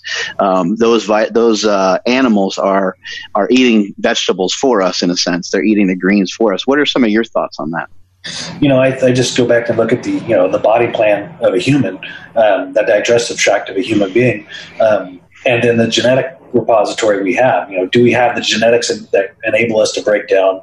Uh, plants? Do we have the genetic repository to break down, you know, meat? And the answer is yes. We have the genetic repository to break down both, and we have the body plan that's built to predominantly um, break down meat with vegetables. So, um, and that was, you know, when you look think about evolutionarily, you know, evolutionarily, humans did not evolve in the you know wonderful, um, amazing. I'm going to go to the grocery store and buy as much meat as I physically can, put it in my freezer, and eat it every single day. That's not what happened. You know, we survived. You know, uh, so I think we, you know, we have a, there's there's always misconception that human evolution was driven based on performance, and it was has not been. Human evolution has been based on survival and how many kids you can have. So um, I would say the most optimal diet is the one that skyrockets your sperm count right? So check whatever diet. If you can track that and you can figure out whatever diet that is, that's probably the optimal diet, right? Or that's what you know humans have evolved for. Not to say that's optimal for performance, um, but that's what fitness is. Fitness is about you know procreation and moving the species along. It's not about who can run the fastest and who can you know jump the highest. Whether you know we use that as a tool to you know to weed out people and select mates, but at the same time, doesn't really have the exact bearing. So uh, I think you know our you know our large intestine, small intestine, our, our micro our microbiome, the way it is the way it is built, um, or the core microbiome at least, seems to be function to break down low grade, uh, easily digestible fibers. Not you know it's not like a ruminant that's built to digest you know very difficult to digest fibers. Uh, it's built to break down easy easy sugars. Um, like uh, for instance, like kratom, right? Um, like the whole leaf whole leaf capsule. Mhm. So that's that's like a dual effect, right? Because it's a smooth muscle relaxer. It's an op- you know, it, it's an, in the opioid family, so it's a smooth muscle relaxer. So you're gonna you're gonna poop less, but you're also introducing a ground up leaf, right? Like into your. So if you're like me and you try to do everything over the top and take as much as that as you can in a day, right? you're not gonna have a great time.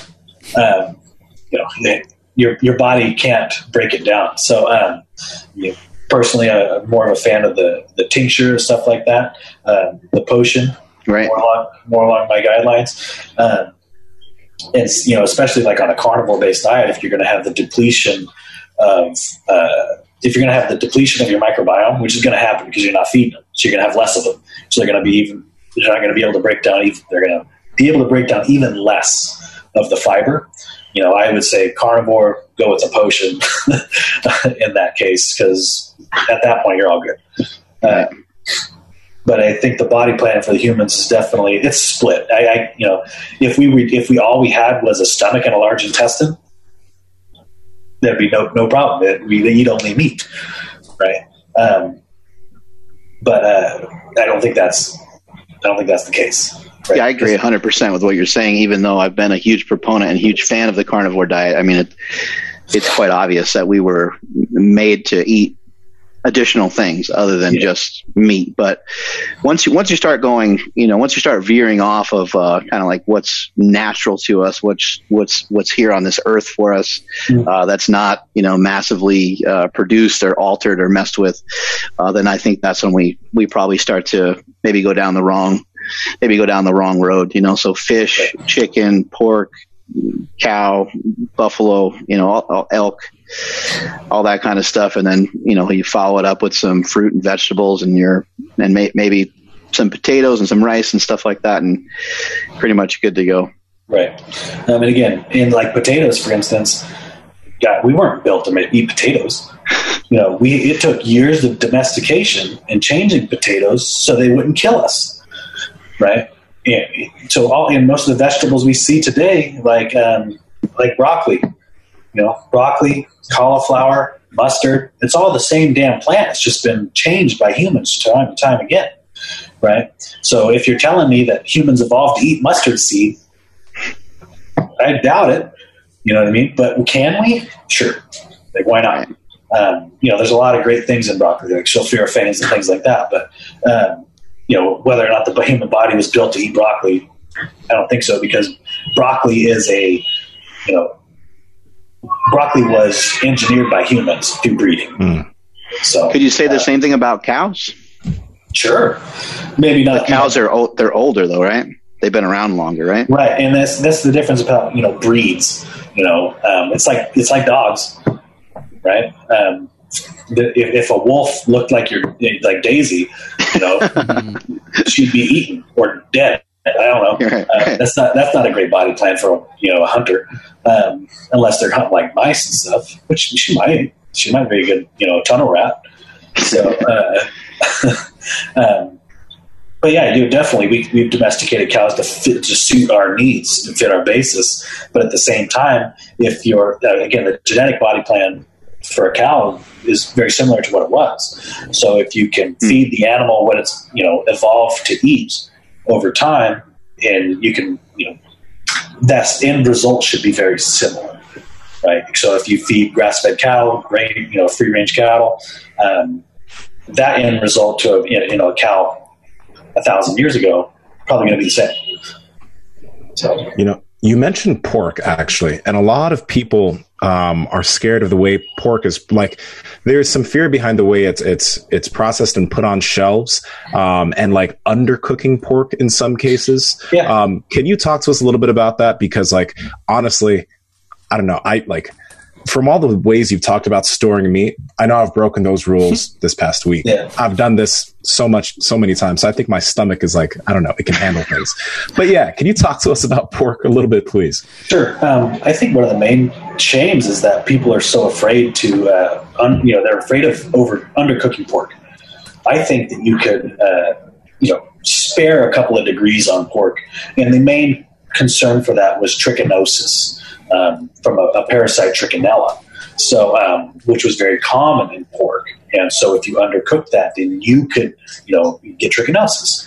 Um, you know, that was for most of you. you know, that was before we have the domestication of pigs now, um, and then pig raising being in biosecure facilities. If you've ever been to a pig farm, that's what it is. It is a biosecure facility. You may not enter a you know a pig pen without having been decontaminated and you know checked in and you know registered. Um, there is a huge uh, surge to try to protect the pork supply. Um, and a lot of a lot of the other concern is that porks are very similar to humans, and they can succumb to a lot of different illnesses. It's not like you know you don't see a cow get sick, right? A cow doesn't get you know a virus and stuff like that. Cows are pretty robust. You know they might have some uh, uh, issues with rumination, you know, pH, things like that, larger scale issues. Um, they might get infections in their skin or their hooves and things like that. But cows don't really get very sick. Pork gets sick. Um, so, you know, cow or uh, pigs tend to get uh, viruses. They tend to get, um, you know, parasites. They're, you know, they're down on the ground. They're pretty much scavengers. Um, so as long as you're controlling their environment, here in the U.S., the pork supply is extremely safe. Um, it's very robust, biosecure. Um, there's, I, don't think there's any issue with the pork supply here. Um, so I'm getting, I'm getting my knocked on to have my meetings here. So I might have to let you guys go here in a few minutes. But, yeah, you better you better get better get your ass back to work there, buddy. I know it. So uh, hey, it was great having you on the show. Uh, where can people find you? Uh, you can find me. So I'm on Instagram, white coat blue collar. Um, or if you're interested and have any questions, just shoot me an email at strongmanbrook at gmail.com. Um, that's mostly it. I, again, I try to stay under the radar so people don't find me. Um, but if you have questions, shoot, feel free to shoot me an email, something like that. Uh, real uh, quick, uh, can yeah. you tell us what the hell spam is made out of and why it's so delicious? Um, I don't know. They made that like a hundred years ago, and they, I think they're just shipping it. So I don't think anyone knows the original recipe. I think everything now is still made from a hundred years ago, um, but it's still good. So that's why that's why it's so hard to find now. Um, such a hot commodity in Hawaii. Mm. Uh, I have no idea what's the spam. awesome. No, nobody, nobody seems to know. Yeah. Yeah. That's okay. That's part of its allure. Yeah, I think so. Yeah, it's, it's, a delicacy these days. You know. Yeah. got some got some protein. That's all you need to know. All right, Charles. Thanks a lot, man. Have a good rest of your day. Right on, guys. I appreciate it. Thanks you a lot, man. You too. You too. Shit, that was great. Yes, it was. Man, professional smart guy. That's yeah, amazing. He hit up a lot of good points. I thought. You know, like real talk, I think, um, and potentially you guys may have too. I'm pretty sure I've built up some type of a gut immunity because I have eaten so much bad beef, man. Like I just cook it and I eat it and I, I don't know. I think my stomach's used to bad beef. Yeah, you guys definitely have a much stronger stomach than I do. But even with that said, I've developed a lot uh, stronger uh, gut whatever you want to call it as well because I, I just know like in the past like even like lately since we've been home I've been able to cook eggs, you know, and before I had to have them scrambled or else, you know, it kind of, kind of get a little jacked up. And then I could do like over medium and then I could do over easy. And now I'm doing sunny side up, like, you know, as runny eggs as, wow. you know, as, yeah. And it's not like, I'm not like, I normally have really terrible gas and like, it just, you can, it just smells like hard boiled eggs are shooting out of my butt. You know, it was bad. Ah. Now, not so much. So, you know, things are getting better. And I could just see your face the whole time when he was talking about uh, food poisoning and, you know, all this nastiness. You're just, because I could see like some of the scenarios going through your head, like, oh my god, I dropped that on the floor and then I just licked my fingers and ate it.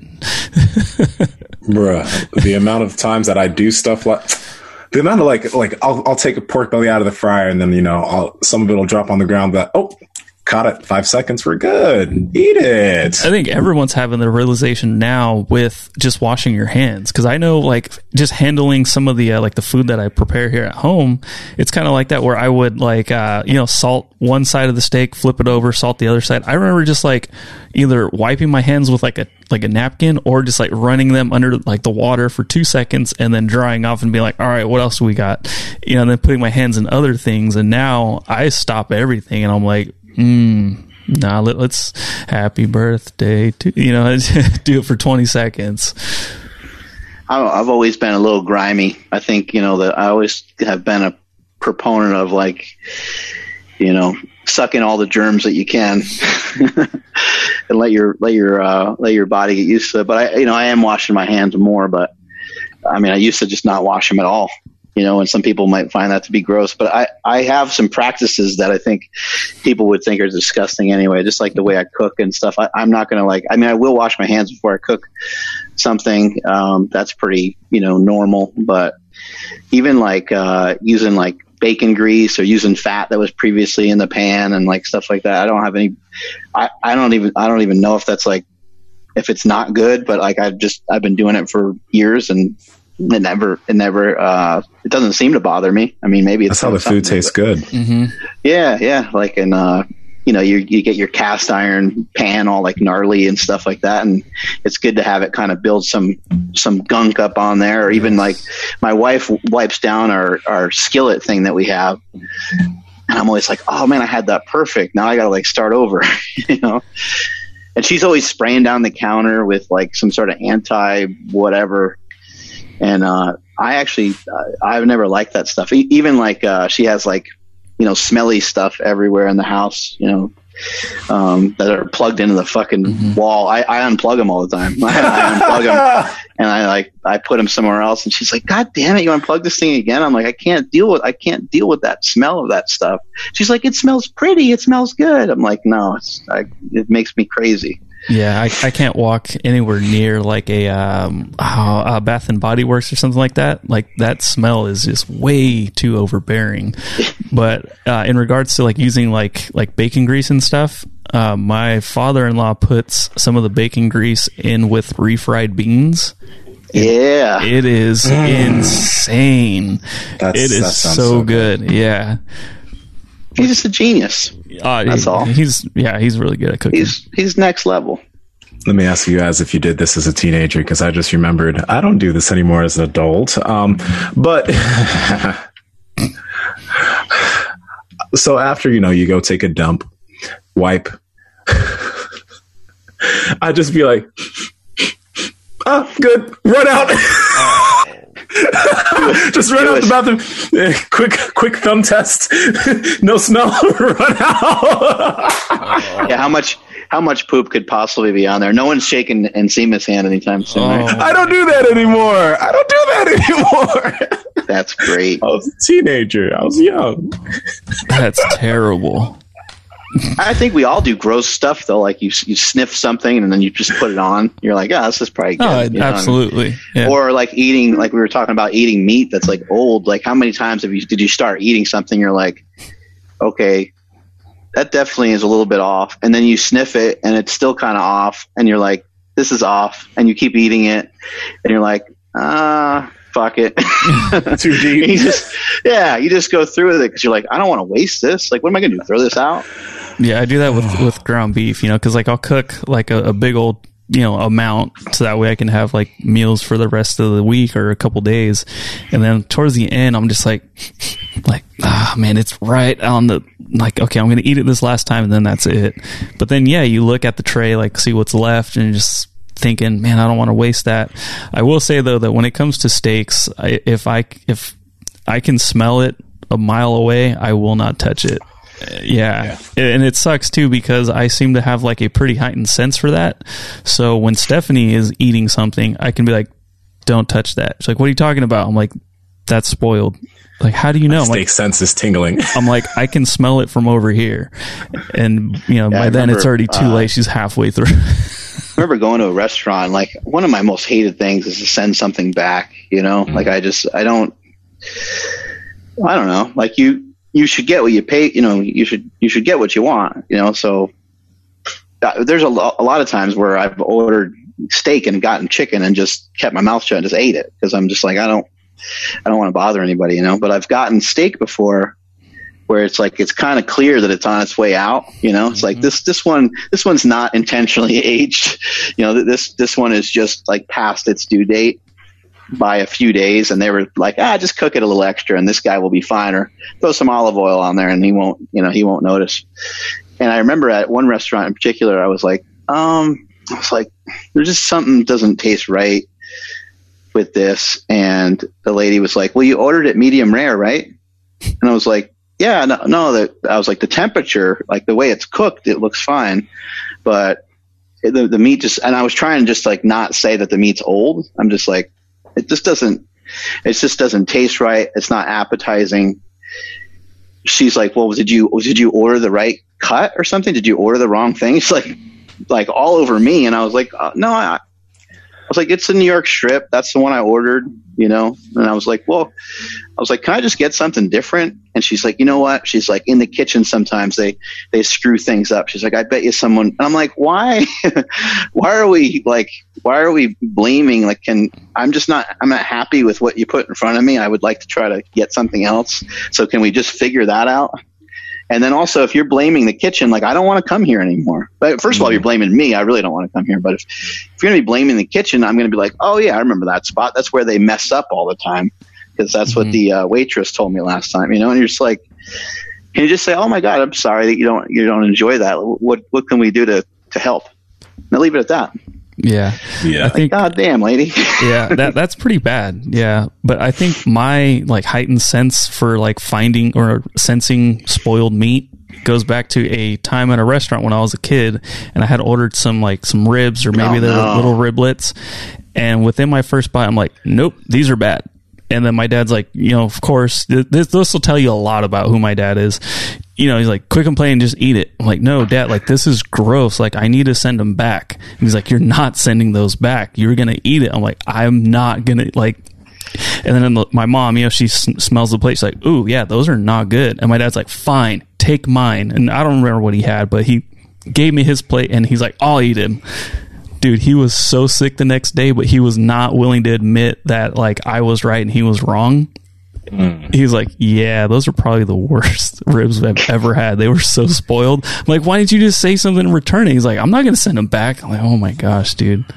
So let me ask you guys this, Mark and Andrew. Um, for individuals that, you know, they're eating a steak and they don't really know what to taste for. Cause honestly, I don't know if I could know if my steak is old. I think I'd just end up eating the whole thing to be perfectly honest and be like, hmm, that was kind of interesting, but different. What do you, what do you look for on the palate? Like what is, what is the key? I, I think I could smell it and tell you right away.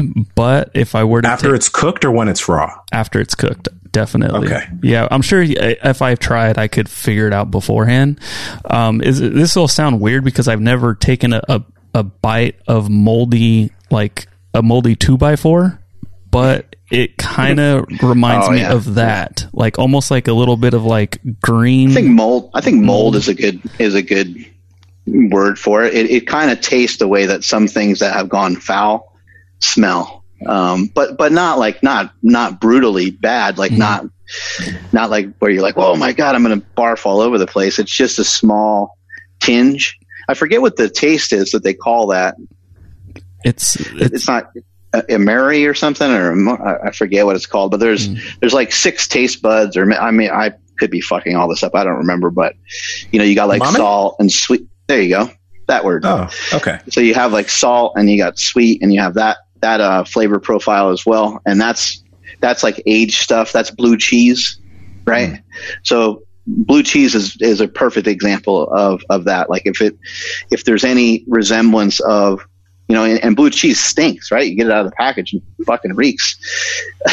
so, um, if there's anything like that going on, that's that would be that would kind of be your your red flag right there. Yeah, it, it Gotcha. usually follows the taste of like everything. So you take a bite of a steak, you get, you know, saltiness, you get like a little bit of meat, and then there's just something behind it where you're like, mm, like that, that kind of hit me like, like, uh, when somebody like takes your air out of your stomach, you're like, ugh, like what was that? And you're like, hmm, nope, that's, that's not normal. Has a little wang to it. Yes, Wang is perfect. You know, because there there are times where it's like kind of like what I was saying, how it's like has like that moldy, like like just old bark even smell to it, and then there's other times where it's like, whoa, that was a little sour, like a little little twang. You know, like Brooke just said. Yeah, I'm about to go cook two uh, two packets of ground beef right Oh, now. Oh, and Nsima, I know I know a little bit of what it's like too because I remember you mentioning this before, and this this has happened to me as well. You had like a bad nitro one time, right? A bad nitro cold brew. Yeah, It was like real sour or something, and you just you took a sip and you were like, "That doesn't taste right," and you take another one and you're like, "No, this is not right."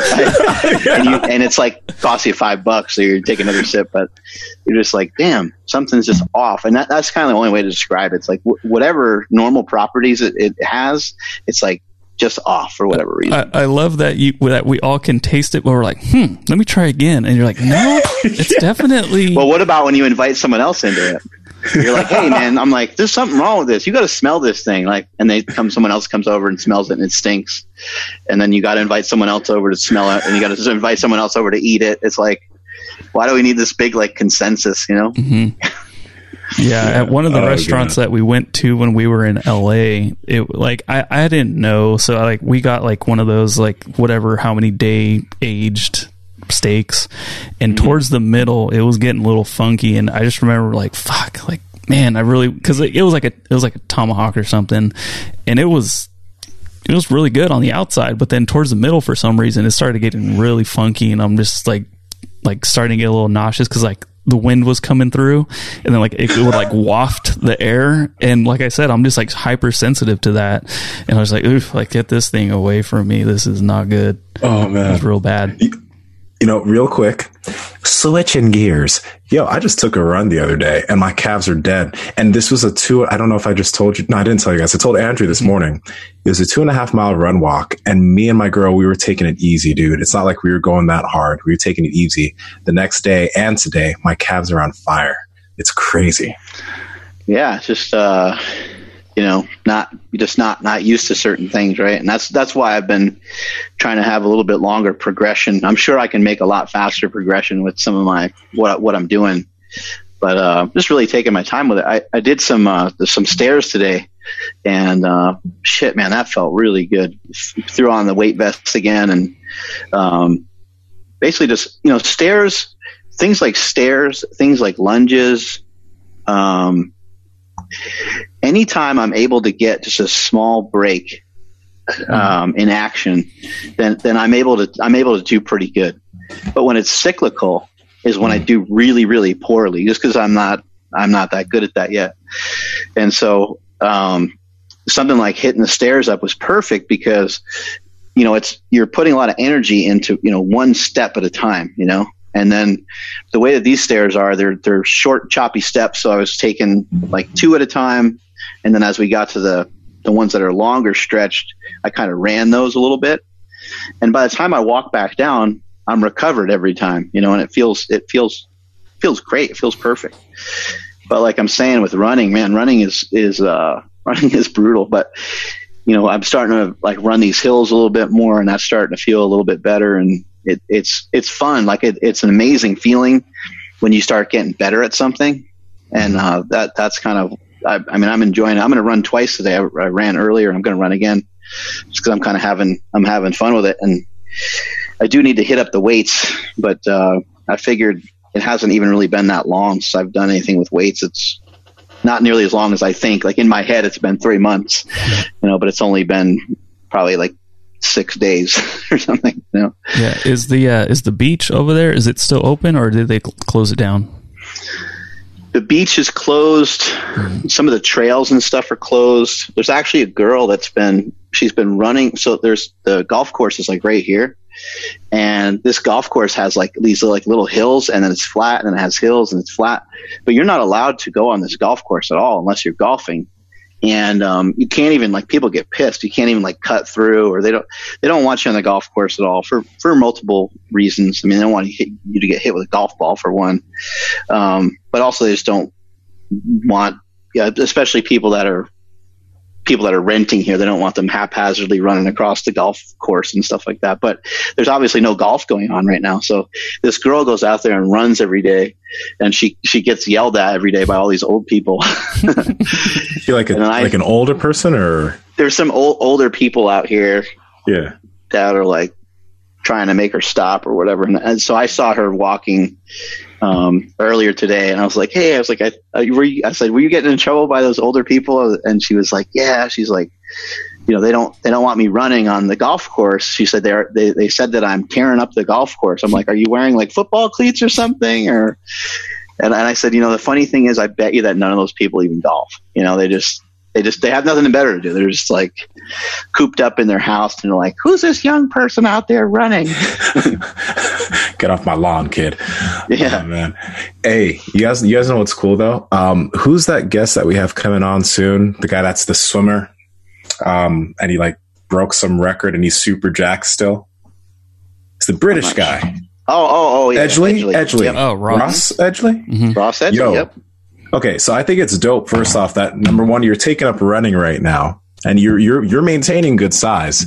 Um, and then yeah, there's guys. Jacked. He's, he's super jacked. His shoulders and his arms, like everything's still all bubbly. It doesn't make any sense. But the, the really dope thing is that I think a lot of lifters are scared of doing these types of activities because they're going to lose their gains and their muscle. Mm. But we got all these examples of like um, just athletes that are doing these cardio components and they're still pretty damn strong and they're still really jacked. Like you can do this stuff, get healthier, and still keep your muscle. It's not you going to waste I, away.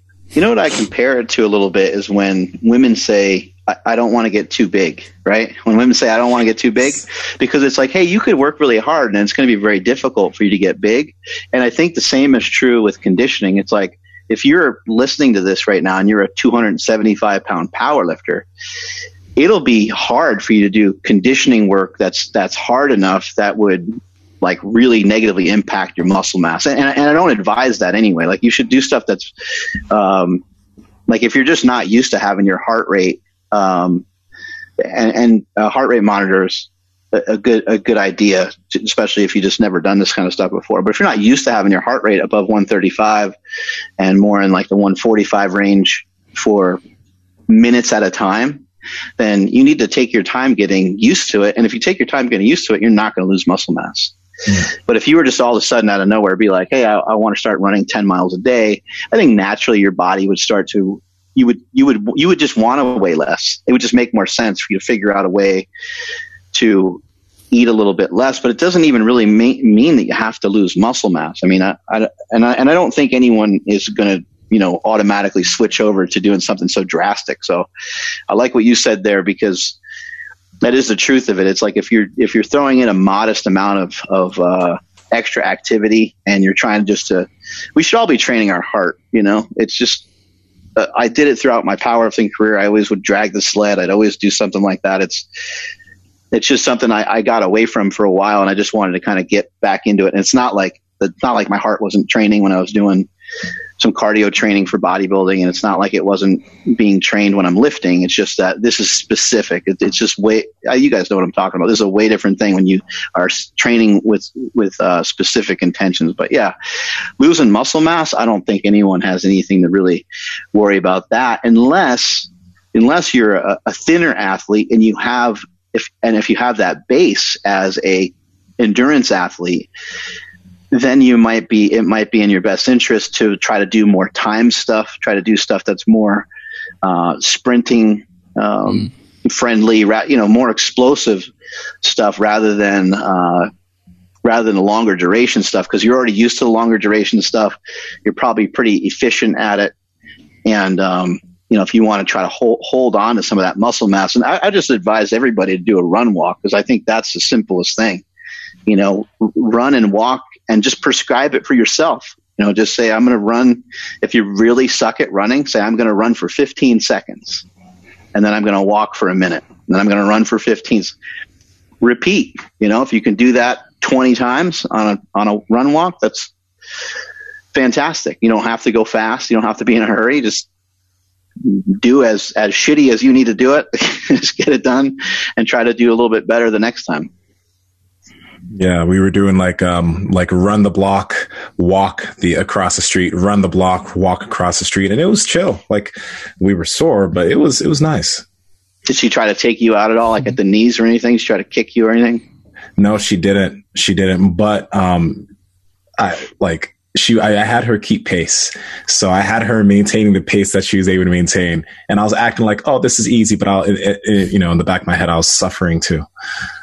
I kept my mouth closed, but that was about that was about it. I was still suffering. Did you start to like? Was it accumulative? Did you start to feel it a little bit more as you went? Yeah, like the when we would go on like longer durations of running, then I'd start to feel like my knee, my right knee a little bit. But I think it's just because it hasn't been used like that in a while. I'm pretty sure that after I do this for about another week, because we're going to probably do it two times this week, I'll feel much better. But I would say yeah. treat it treat it like a squat too. Like play around with different foot positions. I've noticed like um, I've made some mistakes in my like lifting where I've tried to like overcorrect something and it's not to my body's anatomy that well, and then I, and then I end up with uh, shit gets like inflamed. So an example would be doing like a tricep push down or doing a a, a tri an elbow uh, or tricep extension with some dumbbells or something where you try to really force the elbows in a lot because that's the technique for the tricep extension, but you force the elbow in so much that you're that if you don't have the shoulder mobility to do that, then you're putting undue stress on the elbow. And then same thing with your running. If you're trying to adhere to some sort of idea of what you think would be better form, you're trying to have your foot go completely straight forward, or you're trying to bring your knees up. Anything that feels a little too unnatural, I, I would ease off of and just try to let your legs just go, let them go whatever, wherever wherever they want, and then you can work on efficiency you know, as you do it for a longer period of time. Because I think the number one thing that kills people with running is, I mean, there's there's people running all different kinds of ways, right? But like, if you ever seen somebody like that runs in your neighborhood frequently, you're like, the fuck is that? you're like, Mm. what are they? What are they doing? Like, it looks like they got shot, you know, with Oh. a BB gun and the hamstring on on one side, you know, because they're like kind of inching along, kind of weird. So you want to make sure that you're not developing, you know, re- repetitive motion that's uh, that's like unhealthy, but at the same time, you can't force something that's not there. So you got to take your time with it.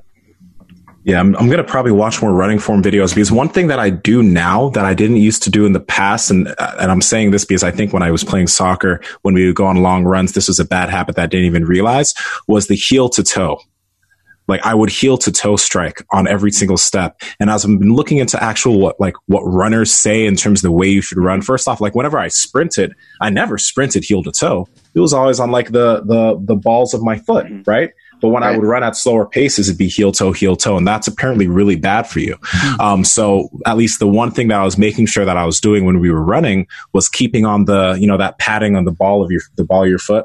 I was running on that and not letting my heel touch the ground, and that oddly enough that felt great. Like my knee isn't sore or anything, but when I would when I would go for longer distances as we were running, there would be a little bit of soreness in the knee that I'd be like, hmm, let's slow down now or let's let's start walking. So Andrew, how's your it'd be neck?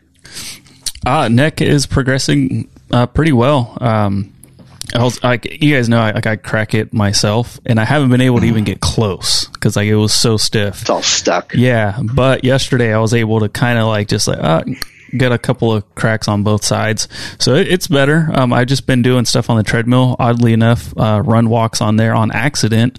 Uh, what I do is like I just I, I select a um, it, it has different different categories like run walk. There is one that says run walk. Oh. there's one that's running. There's this. There's this. And i like doing the hikes because it's at a you know usually a steady state yeah, at an incline. And then I had a podcast on, so I wasn't listening to the to the uh, the trainer. And so as we're going, like it just goes boop, and all of a sudden I'm like, oh shit, I got to keep up. Like this is crazy. And like so it would slow down, and then it would take off again. And you know, I'm like, ah, bitch, come on. Like and so you know, Stephanie's like, hey, I'm like, no, I don't mean it like that. Like I know it's it's a female trainer, but that's not at all what I'm saying. I'm like more talking to myself because I'm upset that I got to run again. So. Uh, I've been doing that, and it's been it's been going really well. And I noticed that I think Mark, you were saying this you're good walking and then you're good taking off, but kind of in the middle, it's a little bit of a struggle. So when I'm walking at an incline at a pretty good pace, I'm dying. And then the, the, the incline will go down a little bit, but the speed will go up a lot. And I'm able to almost take a break while jogging.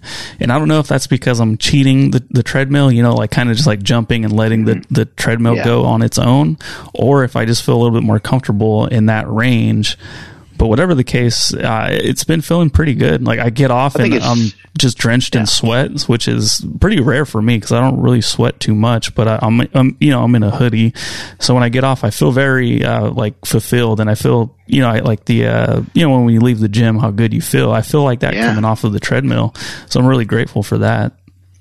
I think that's massively important to get to get sweaty, you know, for for body composition. You know, you, if you look at um, The Rock as a good example, I mean, that dude is wringing out his shirt every single day. You know, if you don't have some sort of component to your training that is keeping your heart rate elevated enough to where you're expending enough energy to the point where you're getting pretty sweaty. Like I, I used to joke about it when I was doing my um, my bodybuilding show. I said, like I knew I was doing good when I got sweaty shins. When my shins started to get sweaty, I like knew I knew I was in business, and that and like there's not a lot of other activities you could do cardio wise, uh, other than like you know doing a treadmill, a treadmill at a pretty good incline, or you know there, there's a lot of different exercises you can do. But it, what's hard is sometimes making yourself do it repetitively for a long enough period of time that you get sweaty like that. But again, I just I really think that that's I think that's hugely important that you that you work that hard. I think that's when you start really tapping into um, just you're just trying. If you make your aerobic system better, you're, you're going to be healthier overall. We all know the benefits of lifting, and we're not going anywhere with our lifting, but we're always going to we're always going to be doing that. But when it comes to that aerobic capacity, you can think about this way: you build that aerobic base, and it can just give you a lot of access to a lot of other things, especially when you've already built up some strength. Yeah, that makes a ton of sense. And like I said, yeah, I just I feel uh, I, I don't know, it's apples and oranges, but I feel as good, you know, mentally when I get off the treadmill after sweating a bunch as I would a a really good lifting session. Yeah. And right now during this whole lockdown thing, it's something I definitely need. I've noticed that my creativity is kind of taking a back like not a back seat, but it's taking a hit by staying indoors a lot.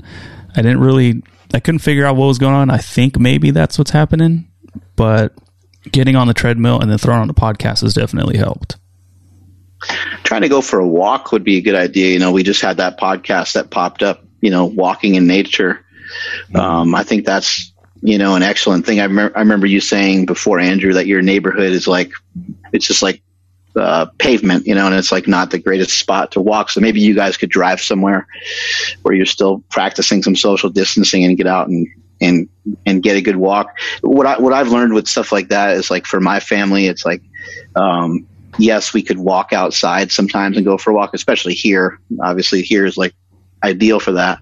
But where we live in Dixon isn't ideal. But I've learned that if I'm like, hey, let's go, you know, we'll go to downtown Davis and we'll go for a walk. I mean, even still, like even with the lockdown and stuff, we'd we'd still do stuff like that. And going to my old house and, and walking on that trail, you know, so trying to find some. It's like the kids aren't into it if you're like, hey, let's go outside and go for a walk. They like won't do it, you know. But if I'm like, hey, let's you know, let's drive over here and go this way, it gives them a little extra, a little extra motivation to do it. Yeah, and I know we don't want to promote not social distancing and not you know doing what you feel is helping, but I mean, if I can for a second talk to my introverts out there, it's something that I actually noticed in myself because I was joking around saying like, oh, like this lockdown is an introvert's holiday. Like this is great. Like I get to do more of what I've been wanting to do anyways.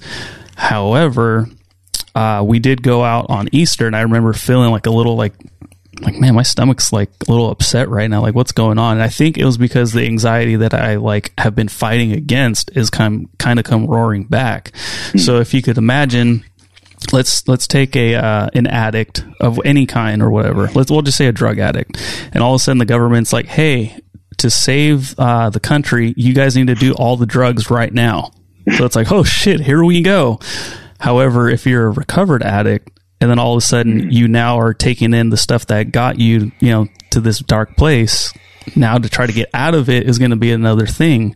So if anybody is listening and you kind of have been enjoying being, you know, locked down and cooped up, uh, I highly recommend just getting outside, even if it is for a 10 minute walk, because I noticed for myself that it is actually doing something to me. And I, I don't know if it's because I'm just more in tune with everything with myself because of like my health getting a little bit better now.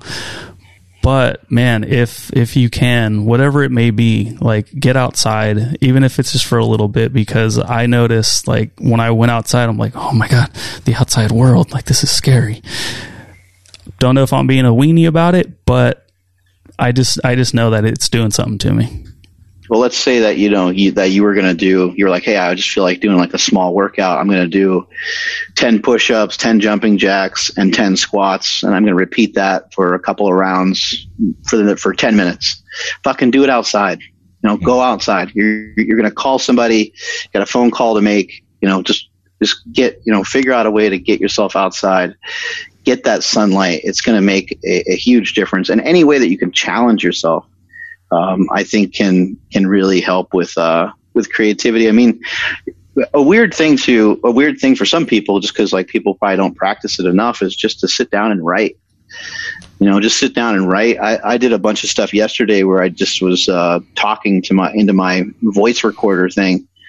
I was just it was just like thoughts. It was just it was nothing. You know, it's not anything I'm going to share with anybody or anything. It was just like I said the date and I said where I where I'm at and I said like I talked about the exercises I'm doing. I talked about a couple other things, but it was just just ran, kind of some randomness. But if you sit down and, and maybe even write, I just sit, sat down and just like wrote out a tentative schedule for myself the other day. I was like, hey, let's let's try to do A, B, and C before noon every day. You know, mm-hmm. because I wasn't doing my exercise in the morning and I was doing it later in the day, which was fine. I was still getting it done and still working out really hard. But I was like, well, if I get some exercise in early in the day, then I might be able to get two days in. So, you know, why not, uh, why not see if I can aim for that? So just like little things. And I put in 100 squats, 100 push ups, the 10 minute walks, the 10 minute squat, which by the way, I did 10 minute squat today on a hill, which worked really good. Because remember, I was telling you guys my, my heels don't want to, they don't want to stay down on the ground. So I was on like a slight slant and that worked really good. Wait, were you facing down on the slant, like you were facing down on the slant, or up on the slant? Definitely. Um, down. yes, yes, down. Yep, down on the slant. Yeah, mm-hmm. yeah. Mm-hmm. That that that's a weird thing that works pretty well. Worked good. I love your Fresh Prince of Bel Air hat, by the way. it's Rugrats, man. But yeah, it is a '90s Fresh Prince theme. So, yeah. Did you ever watch Rugrats? You did, Andrew. no. I, I, have. I, I never okay. did. No. No, but Andrew, I think you you you touched on something that's super important. Like I feel like this quarantine is definitely if there's something that you were uh, you know you were able to bring yourself above before this all happened, uh, and you're able to beat. This is the time that that thing is going to rear its its ugly its ugly head, and you mm-hmm. got to be mindful of that, and you got to you got to fight it off even harder than you did in the past. So, yeah, absolutely, true. yeah. I saw a trippy ass movie last night. Um, I don't recall the name of it. I'm so bad with this, but it's it basically the guy doesn't the guy doesn't know who he is, and uh, the the title of the movie is something along those lines, like like Who am I or Who am I really or something like that. It's a Netflix documentary, and it's about it's about twin brothers, and I I, I, I would like you guys to see it, so I'm not gonna say too much about it, but it is. It, it's not. It's not the best movie I've seen or anything like that, but it, the, the the story is is the story is remarkable. It really is. It has a lot to do with like memory and stuff like that. So I think you guys will dig it. I'll try to find the exact name of it so that way that way I can get you the right information on what to search. But anyway, it's a Netflix documentary. It's and it's um it's about two twins. I think you guys would dig the story. That sounds cool already. It's it's hard though. It's it's a fucking it's a hard it's a hard it's a hard watch. After I like I sat there for a couple minutes afterwards, like just like emotionally. Fuck. Yeah, yeah, it's tough. Yeah. It's tough. It's a mm-hmm. tough one. It's pretty okay. brutal, but it's good though. It's really good. All right, Andrew, take us out of here. We we need to do a perfect keto read, right? We didn't. I don't think we got to that. We didn't get to it, but I think this is better suited for Piedmontese since we talked about all this meat. Oh yeah, we did talk a lot about yeah, meat. yeah. So we're switching things up. Um, I got right back to my meat, by the way. I ate a was, bunch of Italian food. I smashed a bunch of Italian food. I had uh, I had um, one of our guests comment on uh, comment on a uh, thing that I posted where I was like, "Oh, I'm done with my hundred days. What do you guys want to see me eat?" And so, um, uh, shit, what's his name? Suplee. Um, goddamn, I'm losing his first name. Ethan. Ethan. Ethan. Ethan. Yeah, there we go. Ethan suggested he's he, he had he had a very something very specific, like only a true former fat guy would have. But anyway, I, I went out and got some uh, Italian food, got some garlic bread and some uh, parm uh, chicken parm and uh, mm a bunch of amazing, a uh, bunch of just ridiculously amazing stuff. Fr- fried, um, fried ravioli, gnocchi. Like, oh my god, all the stuff was just. It was, it was worth it. It was, it was really, you know, you get something sometimes on a cheap meal and you're just like, man, that sucked. That wasn't that good. This was good. This was legit. Yeah, I had to turn off the video because it was it was hurting my insides because I just wanted so to eat. Yeah, it looked really yeah. good. But anyway, I went right back to it. You know, next next morning, cooked up a uh, Piedmontese New York strip, and uh, back on that plan, back on that meat based diet. And as always, you know, the Piedmontese stuff cooks up quick, and uh, we don't know how they do it, but they they make their steaks somehow leaner than everybody else's steaks. I'm confused by that, but they figured out a way. And then the steaks are still super tender. And it's been amazing, you know, during this, you know, kind of lockdown period to have access. So I'm super grateful for them and, and really appreciative of their product. But I think other people need to try it out too. Yeah, I'm yeah. still hoping that they can make my dream come true with a three foot by three foot flat iron steak. That'd be a, I mean, th- that's just a big old square. Yeah, yeah, just a big old, big old, big old. Um, and the other thing too is they ship deliver they deliver straight to your door you don't have to go outside and deal with the uh, the lines, the social distancing. Just just kind of place your order and then boop, there it goes. Shows up two days later. And that, of course, is at Piedmontese.com. That's P I E D M O N T E S E.com. At checkout, enter promo code Power Project for 25% off your order. And if your order is $99 or more, you get f- free ship, two day shipping. Ooh, stumbled. But anyway, yeah, check out the uh, the Jacked and Tan box and the uh, Power Project Deluxe bundle. Get a tomahawk in that bad boy. Mm. Yeah, that's yeah, what I plan on having. It was two days ago, but my, my girlfriend decided to finally just have one of them because she like she she doesn't eat my steaks usually. So I let mistake. her have one. And big mistake. Nah, she first off she liked it, but she was like, you know, this steak doesn't feel like it's wasting anything. Like it just tastes like healthy for some mm. reason. And it's probably because of the lack of fat, but she's like, it just went down so much easier than other steaks I've had. And I, like, personally, I've never really, I don't know. I, I can kind of understand what she was saying there, but I can't wrap my head around it. And but, I'm very yeah. disappointed in you because I think that you're slipping, man. Mm, in what way? Tell me. I don't think you should be sharing like things that are that good with her. You know what I mean? Trust me, it's not going to happen again. I can say anything about it. Next time she does that, you need to tackle her ass. Just give her a quick, you know, smackaroo. It's no big deal. Yep. Yep. Again. Yeah.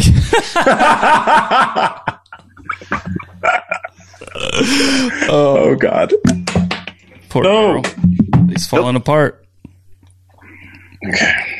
Anyway, thank you guys for checking out this episode. Uh, for links for Piedmontese and or Perfect Keto, make sure you guys check the iTunes show notes or YouTube uh, description. Uh, please make sure you're following the podcast at Mark Bell's Power Project, at MB Power Project on TikTok and Twitter. My Instagram is at I am Andrew Z. I'm trying to dig back into all the DMs that I've received. I guess you can now uh, respond to people on uh, on a desktop. So hopefully I can get back to doing that a little bit quicker.